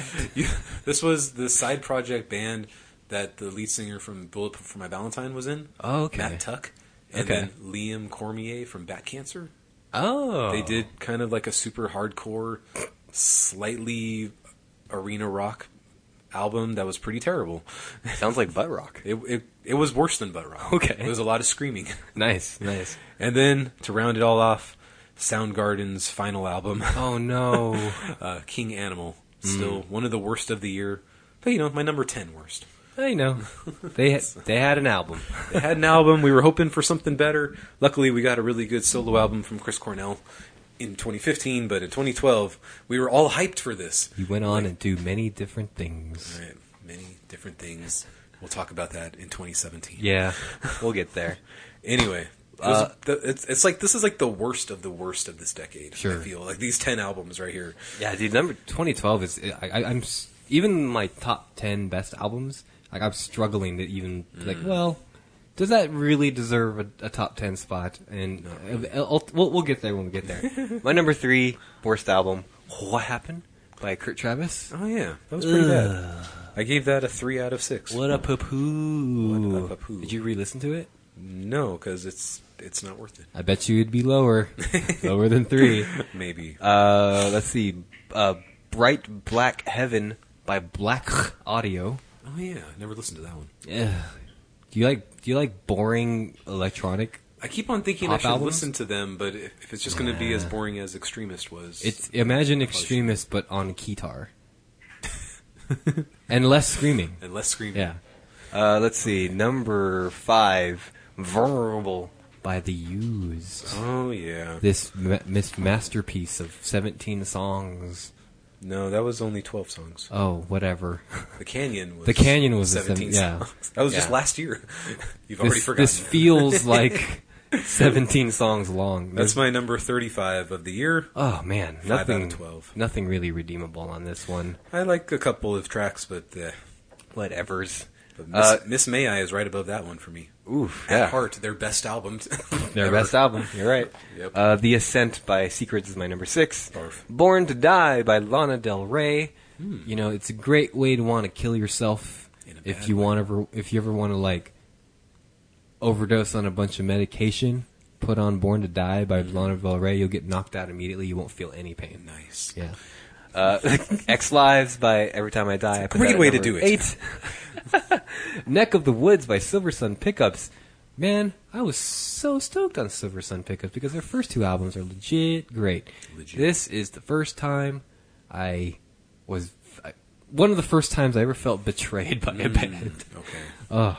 Such such such high high hopes for living and like they just it, it, it sounds like they literally farted an album out. Nice. Boring shit. Number 10, I put At Heart by Miss May. I. Still their best album. Still their best album. Whatever. I never want to listen to it again. Uh, It's their there's best album. there's other albums that I put as as some of the worst of the year. Evolved by Chelsea Grin. For all those falling, uh, outspoken. The Ghost Inside. Get what you give. Oh, yeah. Periphery. this time it's personal. Um, Uh, Ghost Inside was number 31 on my list. Of course it is, Adam. Of course it is. Uh, the Word Alive with Life Cycles. Seven legs. They have seven legs in that band. Think about it. Uh, I'm sorry, Life what- Cycles what by was- The Word Alive. The Word Alive. Well, you know where, how I feel about that Hmm. one. Still my number three album of the year. Oh, You and Daniel hate that Still? album. Well, you don't hate it, but Daniel really hates it.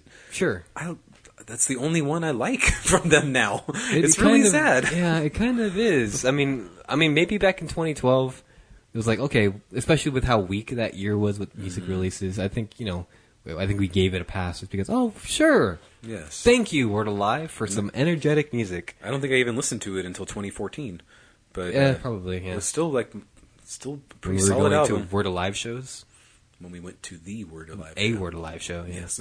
Uh, let's the see, Word Alive show. Violent Waves by Circus Survive. I Ooh. was very close to putting this in top ten worst albums of the year. Yeah. It's one of the most boring albums I've ever listened to in my life. For me, it's a 50-50. Number 28 on the list. I like the song Suitcase. Which track is that? It's a single. I know the last song on the album is really good, Okay. But- that one's probably fine. but this was like the the, the heroin days. I mean, Ah, more so than the that's true. census was, I think. Yeah. I would imagine they were using heroin just underground at this point.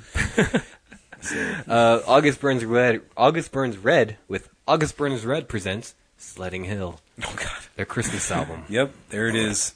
I couldn't even give it a number. That was your number one I, worst. I, I put it in my honorable mention E EPs Okay. because of the the musical gifts that all of them Sure. have. But I can't fucking stand that album. That album is horseshit. But you know what? Disneyland likes it. Dashing through the snow. They they they play they they actually have some uh, during the Christmas parades. Uh, I can't remember what float it is, but when the float passes by, they have August Burns Red Sledding Hill playing. Uh, and finally, uh, Vital by Anne Berlin. It's just bo- so boring. I know can't you stand hate it. that album. That's like my second favorite Anne Berlin album. I, I I just think Anne Berlin just got more and more boring throughout their career. It's my number 19. I'm sorry. All right, is that it for your middle I of the think road? that's it for for that. Well, for rounding it out for me, I got we got some you know as I lay dying their final album. Mm-hmm. I wish uh, we got some Tenacious D at number thirty and twenty nine respectively. Okay. Tenacious D, not the best. That's right. album They from did them. have a double dual album, right? Rise of the Phoenix. Um, the Hope EP was on here, the worst of the three. Hmm. I gave it a four out of eight. Okay. Um, Capture the Crown That is the weakest, the we weakest in- of them. We were introduced to Capture the Crown this Till year. death. Seven out of thirteen. Crabcore, according to Daniel. It is it is crabcore, but it's entertaining crabcore, and Okay. I, I, I agree with his assessment. He put that at his number fifteen. Yes. Uh, yeah, they, they they kind of they kind of they're kind of like a more entertaining attack attack. Yes, I would have to go with that. Um, way down on my list, number 37 was the final album I will ever listen to from the Dave Matthews Band, Oh no! Away from the World. I was a big Dave Matthews fan back in the early aughts. Sure. Um, this album came out. This album came out, and no, and they haven't released an album since. Hmm. So I guess that was probably a good thing for them. probably. Um, but I gave it a four out of eleven. I can remember listening to that one in the airport, getting ready to fly on a plane to Cleveland. Okay. Not fun. I wouldn't recommend it. Maybe you just have bad. Maybe you just have. Maybe you just associate that with negative negative emotions. No, because I was also listening to the Dead Rabbits that week, and I really Oh, like okay. that EP. Where's the Dead Rabbits, you ask? Oh, um, oh God, it's not on my list. How did that happen? Oh no! Was it a 2011 album? I No, think it was 2012. Really? Oh wait, you know what? I put it under the albums. That was Dead a- Rabbits, Edge of Reality EP, six out of nine, just because Cool. it had so many songs. Yeah. it can't be an E EP. Yeah, more than eight, I think counts. Right? It's hard to hard, hard to keep track of it. Is that nine with bonus tracks? I don't think so. I think number nine is this is Halloween. This is Halloween. That's a bonus Halloween, track. Halloween. Halloween. oh, sorry. I went into a trance there for a second. Um, Crown. Crown the Empire is right next to Capture the Crown on my Of list. course it Can you is. imagine? You don't even know which one's which. What's the name of that album? The Fallout. Okay, that's the one that's okay. Living Things by Linkin Park. Ah, yes, Oh. that one is. Yeah, where where are you on that album? Six out of eleven. Six out of It's 11. on their way up. Yeah, kind of experimental for them, more so than usual. Yes. Uh, you know, from their minutes to midnight days and on up. yes. Because A Thousand Suns was this album before that, and that Right. one's really weird. That one is very weird, yeah. So they're kind of going back to like the minutes to midnight sound, Right. In in in that one, but uh, yeah, I'd say it's a win. A Thousand Suns was like 15 tracks, but only nine songs. Yeah, yeah. Like, this is a speech from Martin Luther King. they were going weird. um, the Milo Green album. I remember you bringing that up as one of your bests of the year. Ah, And yes, I listened to it and gave it a 5 out of 9. that's fine. On re-listen again, it's fine. It's fine. For the time it was. Yeah. We got some Garfunkel and Oates. Ooh, We got some Motionless in White. oh, infamous. Not too bad. Hailstorm. I went through a little hailstorm phase. you for were a you were while, going didn't through I? a phase. It's the only album from them I can It's stomach called listening crush. It's not a phase. It's a to. crush. Hmm. Strange case of Grammy Award winners. Hailstorm. um, so that was my number twenty. I already talked about Anne Berlin at nineteen. Go Radio. Close the distance. Ooh. one of the best albums that they did of their four or five. Jason Lancaster. Being as an ocean, number seventeen. Dear That's good. you're good. Dear good, their best album. I still feel. Maybe, maybe I haven't I haven't listened to their music in a while, so I'd have Okay. to I have to revisit, revisit that. Next, we got Go by Motion City Soundtrack. Now it's a That's, that's pretty a good. Fine album. 9 out of yeah. 14. Number 15, Secret Plot to Destroy the Entire Universe. Yeah. The only I don't reason- know how we heard about that band. You know, I saw it on Mike's computer, and I was like, that's an interesting name for a band. Tell me about them. Yeah. I bet they're like a super hardcore death metal band, right? Nope, they sure aren't. Spoken word post hardcore baby. They broke up after an album and an Two EP. album. Yeah, an album EP. E Right. So I gave it a six out of nine. It's called "I Only Miss You When I Want to." I only miss you when I want to. It's still pretty good. I listened to it a couple weeks ago. It's pretty Yeah. good.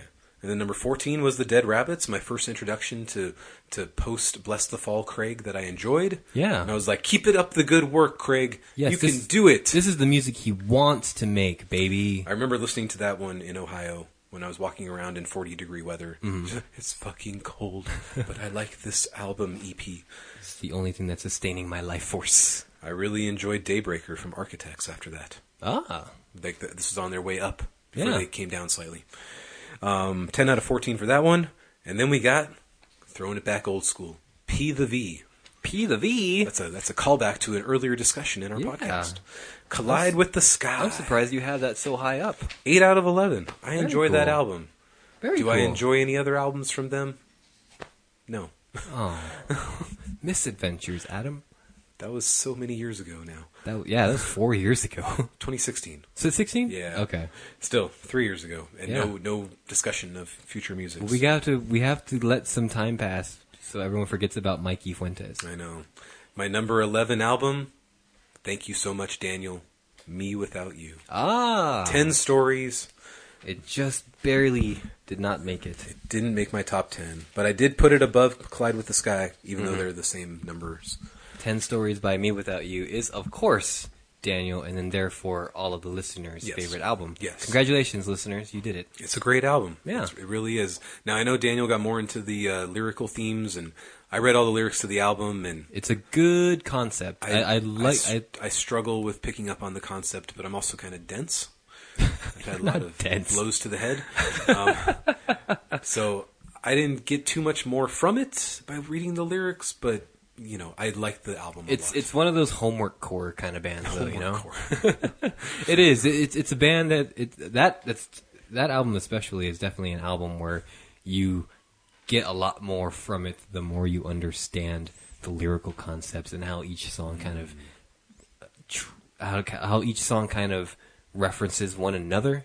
And as a concept, it's very successful. But Okay. I guess we'll talk about it in a few. I'm glad. I'm glad that Aaron wrote this album. If Uh, Yes. he had said he didn't want to write this album, but it was good coming out of the whole "we're all crazy, we're all Yeah. a sandwich, we're all insane, we're all That makes me pita hungry. bread." Yeah. I know. So um, that was an interesting album, but Ten Stories brings it back up. All right, in no particular order before I get to my top 10. I have for it. uh, five other albums that just did not make the top 10. I will just call these honorable mentions. God the damn Smith Street Band.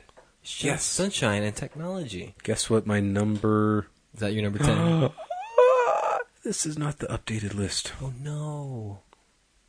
Well, fuck me. Well, off the top of your head, what would you what would you rank that? That is a album? nine out of ten, Whoa. and I believe it is my number three album of the year. Good God. I love it. I listened to it again this this week, and I'm like, yep, this this is fine at number 3 i I'll take it. Very nice. Uh, Alexis on Fire with the Death Letter EP. Yes. It's kind of a uh, soft rock, acoustic rock kind of goodbye album EP from the band. Uh, you know, we would never hear any more music until this year from them. Oh, Alexis is on Fire is back, baby. they are They're really back, not just for, the for idea. reals this time. They released two songs. We've We heard them. can't, we can't let that go ever. Uh, the epilogues with their album Cinematics. Now, this is an album that really tries its best to sound like Manchester Orchestra, and I Mm. think successfully. I don't think this is an album that you're familiar with, but it's a very enjoyable listen. It's kind of like a very early career Manchester Orchestra with their own bit of aggression and flair. And and the, and the lead singer sounds exactly like Andy Hall, Oh, the okay. lead singer of Manchester Orchestra Plagiarism core. plagiarism uh, Age of Ignorance by Our Last Night. Yes, it my is one of- current number ten album, okay. not according to the list in front of me. God damn it! Well, I guess that's But- technically the eleventh now, since you put since um, No, Smith Street Band is your number three. no, it's my currently number tenth, including Smith Tree Band. Oh, okay, cool. Don't mess up my head with math right now. Sorry. Apparently he's dense. I Very can't- difficult math, not simple math. uh, yeah. So Age of Ignorance, uh, it's one of their strongest albums. Innocence. This is the age of ignorance. This is Age of Am Ignorance. I Bro. an idiot? Did you put innocence? I put innocence. Oh, Must have okay. been in- in- innocence and inspiration. Adam. Ignorance and inspiration. apparently, Adam is trying to prove himself right by saying all these dense things. Guess so. Uh, and finally, uh, just barely not making it to top ten. Uh, Chasing Ghosts by the Oh. Amity Affliction. You kicked it out. I kicked it out. It was in your top ten. Get before. outta here, the what do Amity you not like Affliction. about that album? I like that album a lot, Adam. Milo Green is in your top ten. I'm gonna be very upset. It's not. Okay. it very much isn't. Um, this is it's an album. uh, It's a very strong album from the band, but um, I also, well, again, I, I like at least for my own personal taste, I like ten more albums before this. Mm-hmm. Uh, it, it is also an album that like they're starting to perfect their formula. Yes.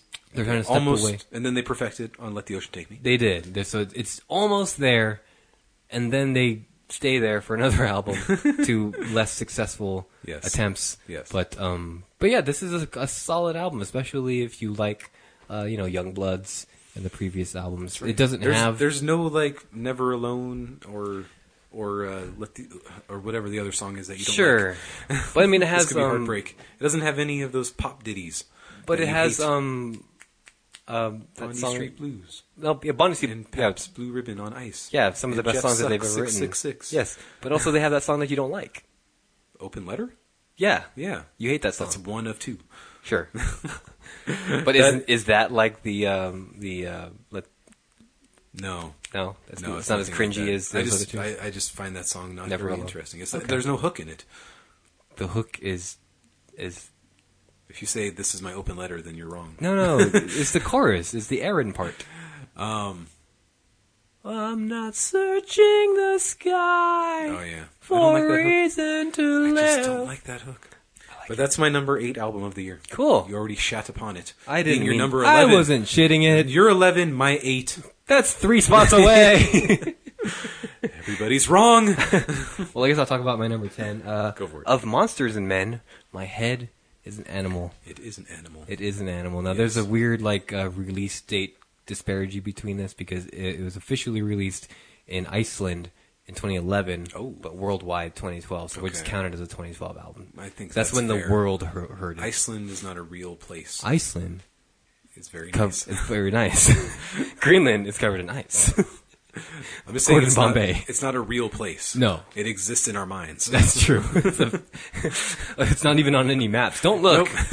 Don't look at it. Especially those, Just take our word for it. especially those round globes. It doesn't exist on there. It's a flat earth. Well, it's a flat Earth. Yeah, Yeah. you can just take it out whenever you want. yeah Yeah. man. What a very It's good. very enjoyable, listenable. Um, you know, a lot of these songs are very mainstream pop ditties, but they're done in a way that it's, that it's not kind of pandering to the audience. Mm. It is, it is, it is. They're very enjoyable love songs. They're very, they have a very unique um, indie flair to their sound, despite being released by Warner Brothers. See, I, I put them on my num- my 2011 list. Yeah, just so- for that reason. I yeah, guess. if, if you would have looked them up, the, I think the the release date that you would have come up with was 2011, which is why I didn't talk about them. uh, Because Well, that- Iceland is a real place, and we need to honor the heritage Right. of the good people. Of Remember, Iceland. Greenland is covered in ice, and Iceland is very nice. and when the Vikings came to Iceland and saw the attractive natives, Yeah. they couldn't help but bang the shit out of all of them. yes, remember the Vikings had very good taste in women. That's why. Never mind. That's why Bjork is so hot. Bjork is amazing. All right. Bjork core.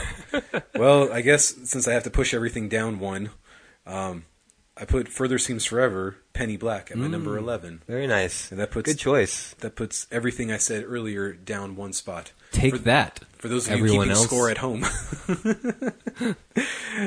anyway, I'll add Smith Street Band to the binder later. Yes, Penny Black was a great uh, follow-up to 2011's Dashboard Confessional album, which is I mean, 2009's. Nine's Alter the Ending. dashboard. Yeah, alter the ending, which Yes. is yeah. I feel like this was a great spiritual successor to that album because you know, very famously uh, or infamously, Chris Caraba said that the acoustic version of alter the ending was his was the Right. correct version. The correct version. Fuck you. Eh, That's okay. Whatever. I could do It's without his music. I'm, I'm, we'll let him say How whatever. dare he wants you about judge your music, Chris Grob? it.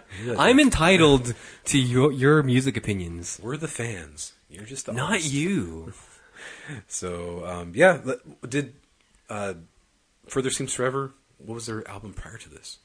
I don't remember what the album prior is, but it def- definitely did not have Chris Caraba in it. No, no. Yeah, this is a this is a return for him. I think they might have had like 2008 was Hide Nothing, but I'm not. Yes, and then just kind of went on a little bit of a break, and then it decided, oh, 20, 2012, now it's the time Yep. to Just bring like- Chris Caraba back and fart out an album. and they've been on a break ever since. yeah, that except was for the last album except for Self Help in 2016 where they brought back another previous singer. from the 2003 album. Yeah, Is that Set Your Friends on Fire? Is that the name of the album?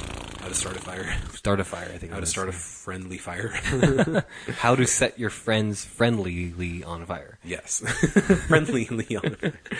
All right, so top 10. I'm very excited because last time we did this, you had everything in non-numerical order. Yes. This time I, I very it. much, I very much haphazardly kicked- just threw stuff together and And you I just kicked talked. all- yeah, sorry, I talked about it in alphabetical order or something like that. And so you kicked one album off the list. Yeah, Chasing Ghosts is gone. chasing ghosts. Baby. I'm excited to see what will become of it. Well, let's see. Well, I just took my number ten. My number n- ten. My number nine. In Fear and Faith. Oh. with the final album by In Fear and Faith. There's a lot of final albums on this list, isn't there? Yeah, I know. Um, so Fear and Faith is my number seven. Nice. I dude. love that album. And That is a good return to form for them. And again, this is also the lead singer, the, the, the screamer of the band was not on this third album. So The Right. lead, the clean singer was the one doing both the voc- uh, both the clean and the unclean vocals for this. Right. The it's songwriting fucking dope. has I- stepped up. I listened to this album in Cleveland. Nice. that, that lovely week I was there. Yeah. Um, yeah, and I, I still love it. I and mean, it to- all comes out is my favorite song on there, Yeah. and I'll tell you what number it is later. to think that their piano interlude would be one of the best songs Oh, they've God. ever written. That's right. I forgot the name of that one. Oh my gosh, that's such a good song, and it's and it's placed perfectly in the album where it kind of where we, we need a mu- we, we have a much needed break from such the aggression of the first half. Yes. but we also need that break, and it also leads into the next song so perfectly. It sure does. Damn, what a great album! Such a shame that we're never going to hear from this band ever again. So that's number ten. Number nine, Number nine. yeah, Sorry, what was number ten? of of, of Monsters and Men. Gotcha. Okay. Um, so that I have Age of Ignorance. Ignorance, innocence, Innocence. That's so weird. innocence, and inspiration by Our Last Night. Yeah, So that's my number 10. After that, we got Babel. Babel, Mm-hmm. by Babel is still from Mumford and Sons. A really good album. Mum- Mr. Mumford. Mr. Mumford and his Sons. Yeah. I gave it a 12 out of 15. What it's an long. enjoyable album. Yeah, it is Yes. kind of long, but Is it- this in your it- top 10? it breathes. I don't know. We'll find out. We'll find out. Okay, we're going down the list on Mike's. but it it it, bree- it it it breezes through really. It- It's paced really well too. Yes. It doesn't feel like a 15 track album at all. no, weirdly enough. Yeah. Got a nice little cover from uh, a Paul Simon cover. Yeah, yeah. Just the whores on Seventh Avenue. Mm-hmm. I can't do it in his voice. Um, so Mr. Mumford was number nine. Number eight is Chasing Ghosts, Jason as we discussed. Yeah. The proper placement Proper apparently. placement. um, I think this was the first album. Like they were, they were on this album when I got into them. Yes. When we started, like it was before "Let the Ocean Take Me" came out that I started Right. listening to it. 'Cause so- we got hyped on that because, you know, you your excitement for this band and how you were quickly falling in love with them. because Severed Ties and Youngbloods obviously now are in my top 100 Mm-hmm. Right. albums. Um, Chasing Ghosts was a big step down. I felt like Yes. oh, Roadrunner, ew. It does sound more. Me- it, it does. It, it's missing some of that young excitement the band had in the early days. It does have that little too crisp, a little too clean kind of production from it. But Even we though the can't- songs are really, really well done. Can't go wrong with R.I.P. Bon. R.I.P. Bon. We got some Pabst Jeff Blue Suck- Ribbon on Ice. Jeff sucks. Six six six. Jeff sucks. Bondi Street Blues. Perfect way to some end that of album, The too, greatest dude. songs that they've ever done. Yeah. Uh, my number seven album. Fi- Probably have never heard Bondi Street Blues, some- Bondi St. Blues live, huh? No, they never Hmm. such a played shame. it live since at the shows we've been. Uh, then I said In Fear and Faith was number seven. Number six, The Killers with Battleborn. Ah. The, the dark horse of them all. Yeah. I know you, you finally listened to it yeah. in 2018. Yes. and I really enjoyed that album. Yeah. It's fucking dope. Yeah. Uh, it's, the, it's the only Killers album you really need to listen to, I think. That's true. Be- Besides maybe their first. No, first and second ones are pretty good. Coming out of my cage and I've been doing just fine. And the one after that, Yeah. that I has don't when, remember the when name. you were young on it. I Yeah. can't remember, remember the name of that album. That's a really good album as well. Um, so after the Killers, we had Inter Shikari. I love that album, man. A flash flood of color. How much do I love that album? 11 out of 13? Probably that sounds about right. 84.6%. That sounds about right. So that's my number five. My number four is Life Cycles by the Gorillaz. Ah. It was my number two. wow. Other things have come. No, wow. Number it, w- it was once that high. It's a 13 out of 15. I really, really, really like that album. Wow, that's very and interesting. I hate that nobody else does in this echo chamber of, Yeah. of our podcast. But that's fine. I will be the lone standout That's fine. Yeah. because I don't like much else beyond that. Yes, they did. They the, the, the, it, you're right though. It is it is kind of like the the, the standout album for them. Um, I would it, hope it- so. Yeah, the ones before you can tell that they're not, they're they haven't really found their sound. The ones after you can just tell you can, they're just they're just dicking around trying to find something new. So they don't they're not stuck Mm-hmm. Yeah, in this violent uh, noise and waves Yeah. and dark lives matter. uh, real Real, oh god. Real is so bad. Real is wow. You know, real at least they. I, I think I was telling you this in the car one time, but like real at least you can tell they were trying to make a good album. I guess. Darker mat, dark matters just sucks. It kind of does. Ugh. So, you know, I listened to our podcast when we went to the show and reviewed Real, and we were, we were saying the same things back then. Sure. That we were about it now. Yeah. so, eh. Um, my number three album, Smith Street Band. Smith Street Band. I really like Sunshine and Technology. Yeah. I know it, it wasn't in Daniel's top 10, Right. but it was somewhere in his top 20. He was the one who introduced us to that band, didn't he? I love the jolliness. I love the you know, you know, da da da da da da da Yeah. da da da. da. It's got it's got it's got good uh, vocalizations in it for know. sure. Yeah, it's And- very it's very much a fun album to to listen to. It's it's very unique in the in the in the batch of albums that we Yes. normally listen to. After you listen to his ex girlfriend's band and heard I'm all the I'm hard terrible out things. on that band. But dude. he was also at least at this point in 2012, he was like 21 years old. yeah. and so you're like listening to it with that with that adolescent kind of life like oh life should be wonderful and Yeah. ev- we are born with everything we need Yeah. and you know all of that optimism and youthful enthusiasm and you're just like ha, ha, ha, you're an idiot but i love your album good luck with life If you guys like video game podcasts, the lead singer of uh, the Smith Street Band was recently on a video game podcast called in Australia called Filthy Casuals. It was a great episode. It Hmm. was good. I, had Okay. no idea that he was such a big gamer, so now I love him even more. So he is a very large man so he's a it makes very sense. large man. Yeah. it makes sense that he would sit on his large man butt and play video games for hours on end my number two mike Oh, what could it be who else could it be come on is is it's if it's either not the brian Men- fallon who's it going to be mike the Menzingers the menzingers on the on Impossible the incredible Path. impossible past got that one right on the ignorant path. such this was like the the album that hooked me with them when Sure. we, when we finally listened to them in early 2015 Yeah. it's like holy shit where has this band been all my life I went backwards from this band, so Rented World was it for me. that was the first one i went forwards and of course abuse of technology whatever that one was is bland Yeah. chamberlain waits obviously one of my top 10 albums of 2010 Correct. and i was like okay i'm, I'm, I'm getting this on the impossible past it was like oh shit they Yeah. really fucked it up on this, This is this is a good example of a band that's like that trends upwards with their Yes. music. They just Yes. get better and better with each release. So we got some Mexican guitars, one of the best songs ever. Um, we got some Gates, one of the best songs ever. Mm-hmm. Um, Menzies, Menzies. I think that's all I got on here for that album. Because you know, another album kind of took up some time. On Oh, my your best favorite songs album list. from this band? Um, you know, my number four album of all, time, Mike. handwritten by Gaslit. So I listened to this album a lot in late late part of the year. Mm-hmm. It clicked with me. It seared into my soul. I can Mm-hmm. remember standing in the Dallas airport waiting to get on the plane, listening to Keepsake and being like, "Oh god, my dad just died. This is about wanting to know who your father is." Right, yeah.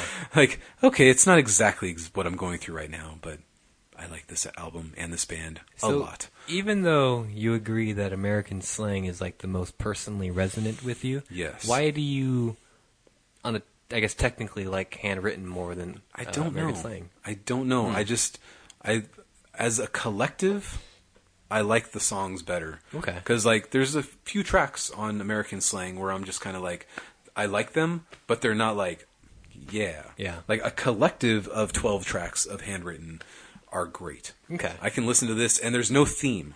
I sense Yeah, the they're just theme. yeah, they're for just American uh, slang. Yeah, y- you're very much right there. You can tell that there's some sort of underlying story in under, Yeah. in American slang. And I think personally, I like American slang more than I like handwritten. Mm-hmm. Not that handwritten's a bad album at all, but It um, might be. We'll, wait and see where it falls on the list. number eleven, right where it belongs.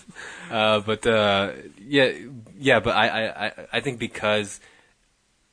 American slang has those underlying themes that I, I think I, I resonate with it, and of course because uh, Skinny Essentials episode two, but um, Because I mean, American Slang is my number seven album of all time. Right. And those six albums ahead of it, like, are just a, a I feel a better collective of songs. Okay. That resonate with me, including, you know, "Define the Great Line" and Yeah. um, "Devil and God" and all those kinds of things. And Absolutely. Sleepwalkers. Um, but, um, but yeah, like that, that. That's the only place I put it. Because even like American slang, the track, Mm-hmm. just like, well, it's- it's fine. It's good. I like it a lot. Yeah. And but it's it's not like a hit you in the gut kind of thing. The way that handwritten is like consistently hit you in the gut Yeah, with handwritten everything. like even starts like big and bombastic know. with 45 and it's just 'Cause it's just oh like even Right reading, away. reading Daniel's description of this, where he put it at number three, Right. Mm. and he put "Here Comes My Man" as hi- his standout track, which is not on my best songs list for Okay. this album, even though I love that song. And it just just reading the title and having the song play back in my head, I was like, "Oh God, such a good song." Um, I can still pick twelve that are better than it for the year, but it's like it's it's so beautifully written in that backwards sense of things. It's you know all of just just from the girl's perspective. Yeah. Finally, it's about her.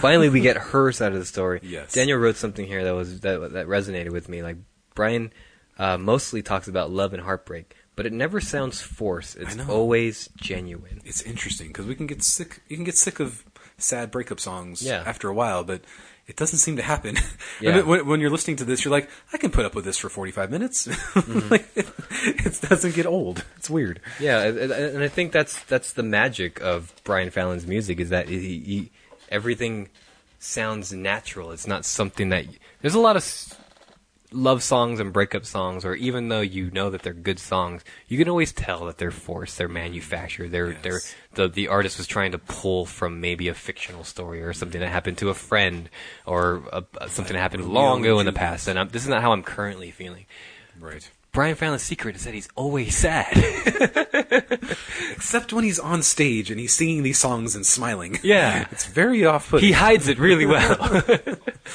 Um, so of course, so of handwritten's course, why gonna would be I your number change one, anything right? about my list? Yeah. except adding Smith Street onto this. Right. Um, but no, every time I listen to handwritten, I'm always just like, maybe I can I can pick at a flaw of this a little bit. Yeah, Nope. I mean, having Gaslight, Menzingers, and uh, and the Smith Street Band is your top three. Yep. I mean that that uh, that's a good chunk of like Adam's personality and like his overall music taste. I think so. I'd Yeah. say all, all of these top ten are like it's it's solid in a in a year that was really really missing bland. a yeah. lot. I mean, so uh, it's a good thing that we had enough. Because I was even thinking back, like, oh, I'm not gonna have enough to make top ten. But thankfully, we did. Uh, Okay. Number ten for me, I'm of ready, course, Mike. "A Monsters and Men." My head is an animal. Number nine, "In Fear and Faith," with their last album, "In Fear and Faith." Yes. Number eight, Penny Black, Ah, with yes. uh, uh, further thir- That was the further f- seems forever. Mm-hmm. first time I was introduced to this band was our original old old 2012 list. Yeah, exactly. Uh, I, that was on my original list too. Number seven, though, on the Impossible Pass There by you go. uh, the Menzingers. Pretty damn so good yeah, album. not top three territory for me, at least uh, for the Menzingers. Amazing album from this band, of course. And uh, again, they're they're trending upward. They're, they're Yes. they're getting better and better with each release. What would their what would their next release be? Who knows? and beyond. and beyond. Uh, number six, Ten Stories, Me Without You. Oh, I love me a good concept album. And even though the concept at first listen, even I'd say even first three listens, the concept of this album is pro- will probably go over most people's heads. But if you dig deep and you start to actually pick a, pick away at it, this, these songs that are already well written and well paced and well varied too, they become that much more lyrically renes re- resonate with you, whether you're religious or not. I think you can. St- I think I, think- I think you can still pick apart some of the messages of this album and, and kind of apply it to your own life in in a in a weird abstract way. It's interesting. It's good stuff. Very good stuff. Number five, Mr. Mumford and all of his sons with Babel. After all these years, seven years later now, Mm-hmm. we're It's still so good, Babel man. is still in our top ten. It's so good. it's so good. Yeah. It, it, it, I, is it their best album? I still say "Sign No More." That's Ooh. a perfect album. Okay. because that, that's in my. It's top, close. That's in my top 100 albums. It's close. Of all time. Yeah. Number four. It's gonna make a lot of people mad. Oh, Black Diamonds by Issues. Of course it is. There's nothing that sounds like this album at all. This entire history year. of the world. This is the introduction to Issues. Yes, it's an EP, and I'm gonna fight you all on this. know. EPs do matter. to some people they do, and we will just have to agree to disagree. Some albums are just more equal. uh, but wow, what a on paper, uh, you know, a, a- a band that takes all the same instruments as Linkin Park from the Hybrid Theory days, Yes. and does DJ Wiki Wiki with with some R and B and some rap elements, with some screaming and some singing and some and dare I say new metal butt rock, Mm. To some But- extent, because to some extent. Franz shows up. because Franz shows up. Mm-hmm. I can't and it's believe okay. Franz is in your top 10. It's a riot, and then you call him a riot, and then you call him assassin, and everybody's excited.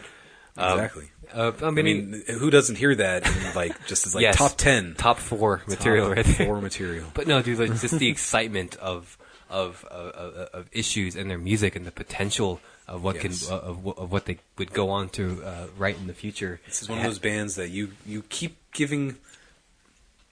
I don't know. You you Do I give them a hate it at pass? first, and then you it grows on you. It's one of the only bands that I see you change your opinion on the most. yeah, like a tumor, you know.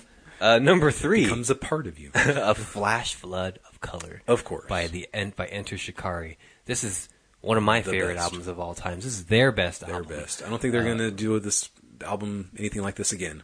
lyrically it's But- their best musically it's their best conceptually it's their best Yep. um, the way that the intro bleeds into the first song is so perfect and their heavy-handed use of political metaphors and not even just metaphors just outright fuck all borders fuck all fuck all flags and fuck nationalities Right. um, And coming wow. out of Common Dreads, which was like, we all gotta get together and Yes. love each other so much. so very much such an angry album, but Mm-hmm. um, but well deserved, and I think it earns its anger and earns its uh, i- i its message really well. of course. Number two, Number two. So we're down to. I know the two. you do I do. How could I forget what your number one album of 2012 is? well. Then handwritten is my number two. there you go. Uh, yeah, dude, uh, You're gonna like- give four songs more power than handwritten. You I understand. shut your I whore understand. I mouth understand. it's a because great E EP. I really like handwritten. There's nothing. I'm not going to take Okay. anything away from handwritten. You can't. Do I like American slang better? Yes, I do like Okay. American slang better. is But it do in I your lo- top 100? No, but that's okay. that's fine. Whatever. We might have to. Uh, I, I, Mike have, might have to redo his wa- top 100. I'm just saying. If we're ever in, if we ever want to redo that again? I know. Um, But anyway, tell me Yeah. about because handwritten was. I don't know. This wasn't your first introduction to Gaslight, no, it wasn't. But It 2012 was Get your Hurt first actually introduction. Was. more or less. Yeah, Yeah. Because but 2012 was kind of your first introduction to them because I Well, started listening to them and I guess seeing so, yeah. happy So- things. Um, yeah, you're right. Yeah. So, but handwritten was definitely not my first album. Okay. For, uh, for Gaslight Anthem, it's not my favorite. Um, but uh, but yeah, it's it's it's it's damn good. The way it starts, it starts with the bombast of 45. Yep. And it starts with handwritten right after that. Yep. And, Here and comes all- my man. Here comes Oh. my man. And Mulholland Drive. Oh God, we gotta stop talking. going down. We gotta stop talking. stop talking. You're gonna make me cry. Um, Keepsake. oh God, track five. but it, it, it, it does have that cleanness, which I think It- Gaslight Anthem should not have. There's a there's a it's there's too polished. it's too Where I, f- I feel polished. in hindsight now that Get Hurt fell into that too polished realm. and we'll talk where about Get handwritten Hurt in was- 2014. 'cause- Handwritten was th- a good balance, but you know that was just where I was at. Sure, sure. And I think like saying this, I'd be a hypocrite if I didn't bring down Get Hurt on hindsight, but I because Get Hurt does have that little too much polish And this is me being very nitpicky. I know. It's like you just have to. You look for the the the flaw finally, Yeah. the flaw that you finally see Exactly. in Brian Fallon, and then you start picking at it. Yeah, It it's like doesn't, you uh, it's like you go to the store and there's like a brand new couch right in front of you. So you're like, this is a really nice couch. So you're like digging through all of the co- of the of the of, of Oh, the there- cushions. I and found a you're- leaf in here, oh, guys. th- look what I found! Lint. Lint. How dare this couch? you know. So yeah, I, I, and I'm not gonna take. I, don't get me wrong. Being at number two, that's not a bad thing. Not bad. It's not, a bad, thing. Uh, but um, yeah, I, I- I think for me personally, I have to put this at number two because the most emotionally resonant album, which isn't even an album for me, I know. at number at, in 2012 was um, "Follow Your Bliss" by Senses Fail. And even I put it at the top, the top of my EPs of the year. Because EPs don't matter. I understand. Best- it's okay. The best EP of the year It was is. Follow Your Bliss. It very much is. and- Better than hardest. better than hardest.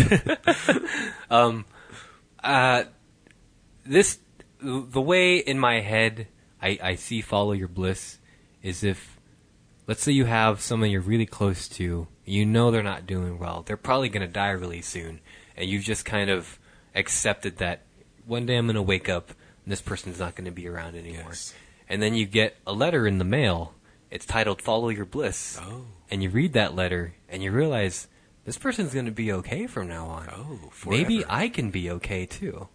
You know, I- maybe I, can I- learn to let go of the things that I've been holding inside myself and and all this pent up resentment towards sometimes my wife, sometimes Oh. my parents, towards from Times my child.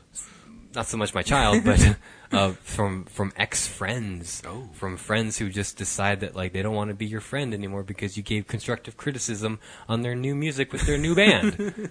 who knows? You know, sometimes you have Exactly. resentments. Sometimes, sometimes. Sometimes you yes. have resentments from people who hurt you in the past, but you choose to just keep it inside of you and let it hurt you more and more.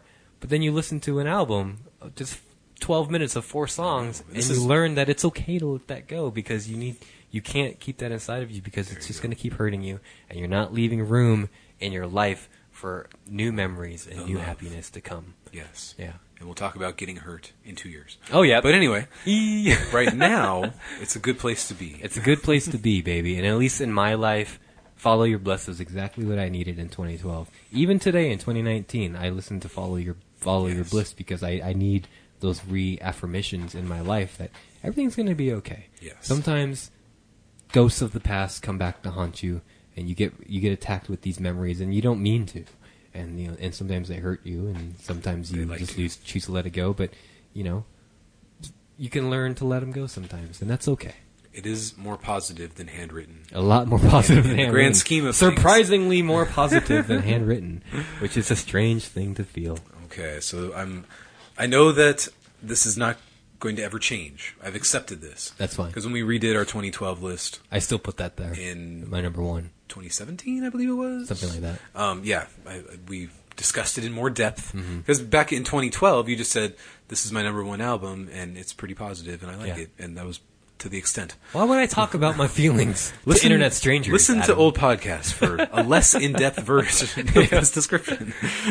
So, uh, and also I want to say, do you think I don't want to put handwritten on my number one? do you think that's a choice that I make? That's a very piss difficult you choice off? to make. N- do you think I do that to piss you off? I don't. In 2017 or whenever we did that last, I thought maybe you were, but no. I think I was being too. I- Fu- I, but think I was I- trying to be funny. but I got it from your description at the time. Sure. because I don't think you didn't go into much depth with it in 2012. Why would I talk about my feelings to internet strangers? It was more just like, here's the album I like. You guys should listen to it sometime. All right, I guess we're done recording. Yep. Off. off. I got editing to do. So, of course, Census Fail is the best EP of the year. Of all right, time, possibly? Mm. Right above the Nothing You Didn't Deserve EP from Hardest. That's a good E EP. That's a good EP. I like it. I like that Rhinestone song. It's pretty dope. Do you think they'll ever make a good EP ever again? Like No. I don't know. Let's let's take a random year, like in 2019 or something. 2019. Do we talk about that now or at the end of the year? We can talk about the end of the year. Okay. the worst EP of the year? Chelsea Grin. oh, baby, of course, Evolve. of course. does this does this band's music ever evolve? Fuck no. There, I, there's one track on there I can listen to. Oh. But that's it. It's pretty bad. Do you listen to it on mute? Uh, No, Is it, oddly did you enough, just choose the shortest song and put it on mute? And it's like, okay, this is it- my there's favorite. one that has a good guitar rhythm that goes dum dum bum dum bum bum dum. Okay. Something like that. It's like track three or something. Okay. Out of five. But don't listen to it because it's not worth it. Best songs? Sure. Okay. You So- struggled with best songs? I struggled with best songs, and I and I honestly could only come up with seven. wow. But I have a rule. How is that possible? I have Oh, that's right, because you only I have a rule. I have one song per album. You couldn't Otherwise, throw it's in just it'd just more- be four senses fail songs, and the rest would be gaslight. You Anthem. can break your rule. one of I'm these not days. allowed to. They won't let me. Who?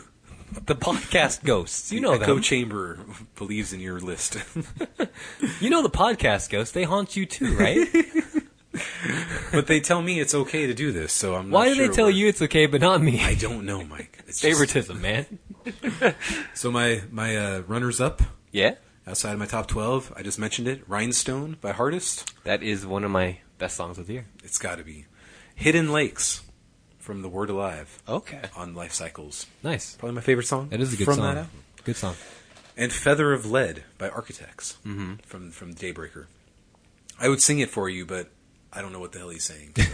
So. blah blah blah blah blah blah blah blah blah. Something like that. It's a good song. I recommend go. everybody listen to it. Um, number twelve, Mulholland Drive, Good one. the Gaslight Anthem. Good one. I always like the song will start and I'll be like, oh, this will just be another random, pretty good Gaslight Anthem song. And by Mm-hmm. the end of it, you're like, oh god, what was I thinking? number eleven, Can I fast forward? yes, That's my number one song. Your number one song my is number Mulholland one Drive. song, yeah. I would have, I, I would have been okay with putting that off, but that's okay. That's fine. Surprisingly, Mexican guitars by the Menzingers. Yeah. my number eleven song.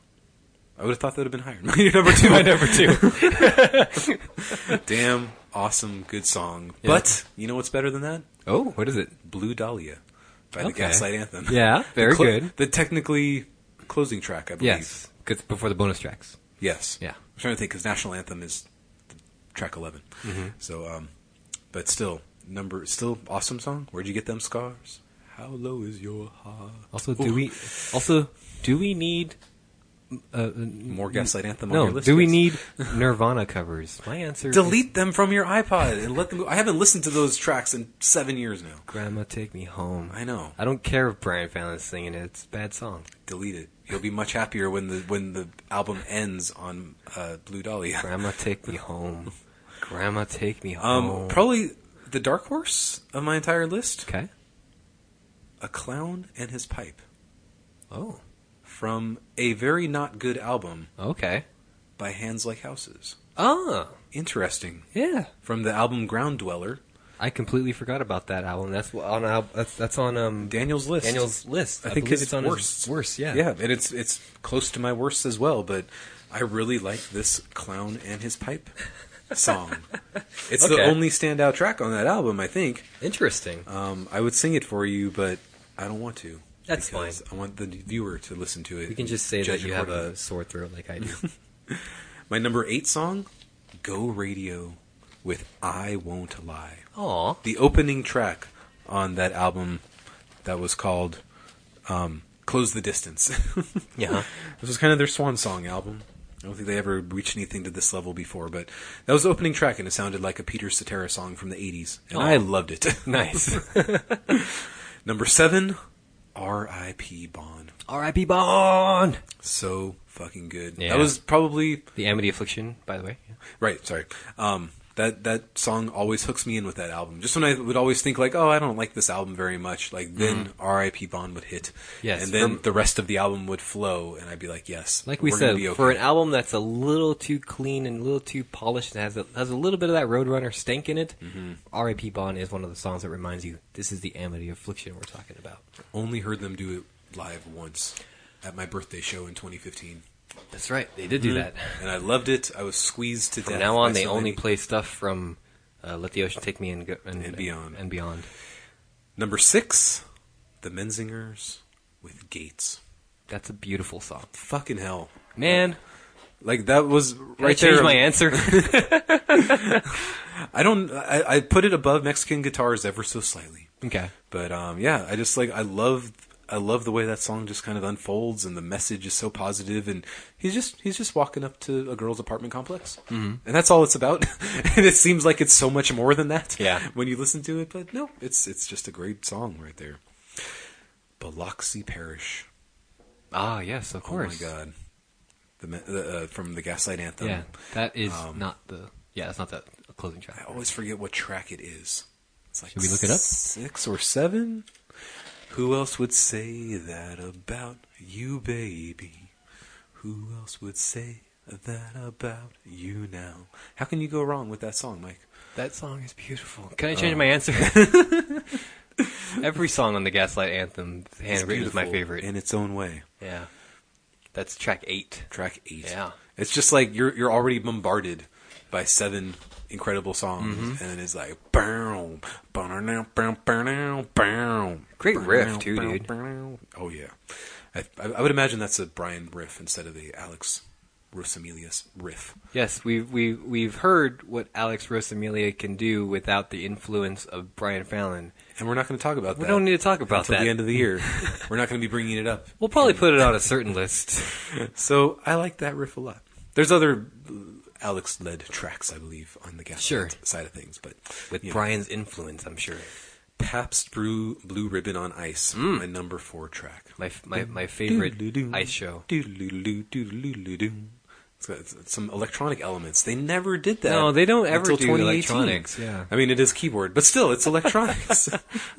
That's a band that that's never done electronics and will will never do electronics. I'm trying to think of the, the chorus off the top of my head. Um, nah, it's gone. It's my number four. Here. I love it. That's fine. Um, number three, we already talked about. It all comes out by In Fear and Faith. Ah, Man, wow. I love that I'm piano. surprised it's that high too. I, like uh, that's the track where you're just like, holy shit! Like this this album's gonna be great. It is Yeah. great. It's like track six, I think, on the album. Yeah, it's like right in the middle. and it, it shortly thereafter is the piano track. I forget It, how many it's tracks. probably. there bef- I think it's right after this song. are. and it just kind of flows very Yeah. well. Number two, the Amity Affliction with Bondi What's Saint Blues. Left, Bondi Street Yeah. Blues. The Street street or it's Saint? It's street. Okay. Because there's a Bondi Street in Australia that I, I need to find if I ever Okay. go to Australia. Take me with you. I need to be in Um, that selfie. so yeah, that's like probably one of their best songs. That is if I their had, best. If I had That's- to pick Amity like at Affliction least best top songs, five best songs that Yeah. they've ever written. I can put that above like Fruity Lexia from Severed Ties, which Mm-hmm. is my favorite track there, and Anchors. And probably I don't know. I think I could put that above anything on Let the Ocean Take Me, to some degree. Oh man, I'd, Death's I'd put it like right up Hand and- there with like Death's Hand. Death's Hand, yeah. This would be like top two of those two. Oh, I yeah, think. dude. I don't know. We'll break that down another another decade. Another list Number one, Gaslight Anthem. with, With, I've already mentioned it three times today. Do you know what it is? is he keepsake? It is Keepsake. Okay, oh my God. The saddest song. He's talking about putting a dead body in the river. yes, Well, kind of. in a metaphorical sense. yeah. Um, and, oh God. I can't And, even. if, and if can't that even do song it. probably hit you at just the right time too, you know. It hit me while I stood there in the airport of the uh, Dallas Fort Mm-hmm. Worth disgusting air- airport that it is, and I was just like, "Oh God, there were children involved. They were brothers to me. Mm-hmm. oh. Even if we never got to meet. Oh, if you want to be destroyed, there's your number one fucking song, America. Stop Enjoy it, Brian Fallon. Enjoy it. you dick. Trying to make us cry all the time. Uh, so my number one, number two, you, you already, already talked about that. Yes. I guess so I'll you just- got Mulholland Drive. yeah. Can I at Mulholland least say Drive. why that would that was your number one? What? Ah, Dude, Do we It's- even need to to know? I guess. it's just a per- it's just such a good song, especially with how bombastic 45 and handwritten are. Yes. Slow it down just a little bit for Yes. Mulholland Drive and it's just the the ugh, Through the mist of the, Mulholland. sto- the, the the the picturesque story. And it's, it's, it's just Brian's storytelling at its finest, you know. There you and go. it's just it's a song that I always think of when I think of uh, when I think of uh, handwritten. Besides handwritten, Who's gonna wipe your tears away yeah. and Who? bring back your dignity? who? Who, Brian? Tell me the We'll- answer. We'll never know. He's Yeah. right there next to you in the car. I know. And all he's all he's doing is driving you around because that's all he wants from you is to be able to drive you around. And Spanish guitar too. It's just it's just a beautiful song. that Mexican Men's- guitars. Uh, yeah, Mexican Yeah, Mm-hmm. okay. Mexican guitars. It's just a beautiful song. That the men singers is it- again they just they just get better and better with each release, and you know may, maybe they'll get better again. Really We're not soon. even playing the songs, but that's okay. Yeah. we all know them in our heads. We do. go go back and listen to these songs. I, I really high, highly recommend it. So Echo, I guess we'll just echo go. chamber of Menzingers and Gaslight. Yeah. so we'll just go a a little bit in reverse order. uh, number number, 10. three, Oh, number three. Mm. Uh, System Plus Meltdown, track one and track two off of uh, uh, Flashlight of Color. Yes. Uh, those are technically one song, so I put them together. Um, beautiful message, beautiful, beautifully written, and uh, especially in the in the in the in the political climate of 2012, Uh, It's- 2011. when they wrote 2011. That's true, yeah. In the in the political climate of of, of 2012 and it. I- Pre-Brexit. pre-Brexit, yeah. uh, it, it, and, and so it's a it's a it's a message today that even is is, is still important and- and is still resonant for, for for today and how divided everybody are and how we still kind of hold true to these tribalistic truths of true. like The- oh you're from this country you suck The You internet wi- did not help to bridge any of the this. internet was a mistake it kinda was. you know. sure, we've made some friends, but to what cost? Number four, uh, war paint. Uh, census fail. It's just, it's just, Mm, Yes. it's become one of my life's anthems now. I think. what was your story earlier about him singing that at Warped Tour? So this song is dedicated to all you motherfuckers out there who keep trying to like hold, take, hold people down. Yes. I still got passion. I still got guts, but I don't like to give a fuck. That's not what it's about. It's- Was that buddy. the one where you leaned to me and said, "This one's positive, Adam"? I told you, Census Fail can write positive songs. Yes, I did tell you that. I, yeah. I, I knew the EP at the time as Yeah. well. I'd already heard it, but it's fresh in our minds. But uh, War Paint's become kind of like a, an anthem in my own life too. Yes. Uh, especially that bridge uh, right right at the end that, that that repeats itself three times. It's a beautiful song. Uh, it's, it's it's it's it's it's it's beautiful. It's beautiful, even when it's trying to be aggressively punk Yes. to you too. So it kind of it kind of hides its positivity, which I I was trying appreciate. to get across to the people who don't like gay people. Exactly.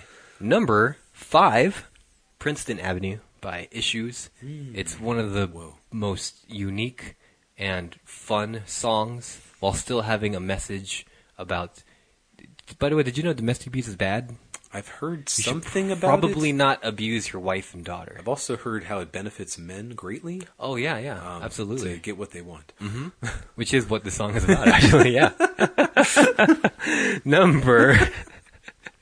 Before five six Bondi Saint Blues, Bondi Street Blues, I guess. Oh. Yes, Uh, by uh, Amity Affliction, perfect song to end such a amazingly well written, fun album. Yes. It just hits you like, just like even though the album's over, that song makes you want more. Uh, that, that, that, the delay in the guitar, it's so good, dude.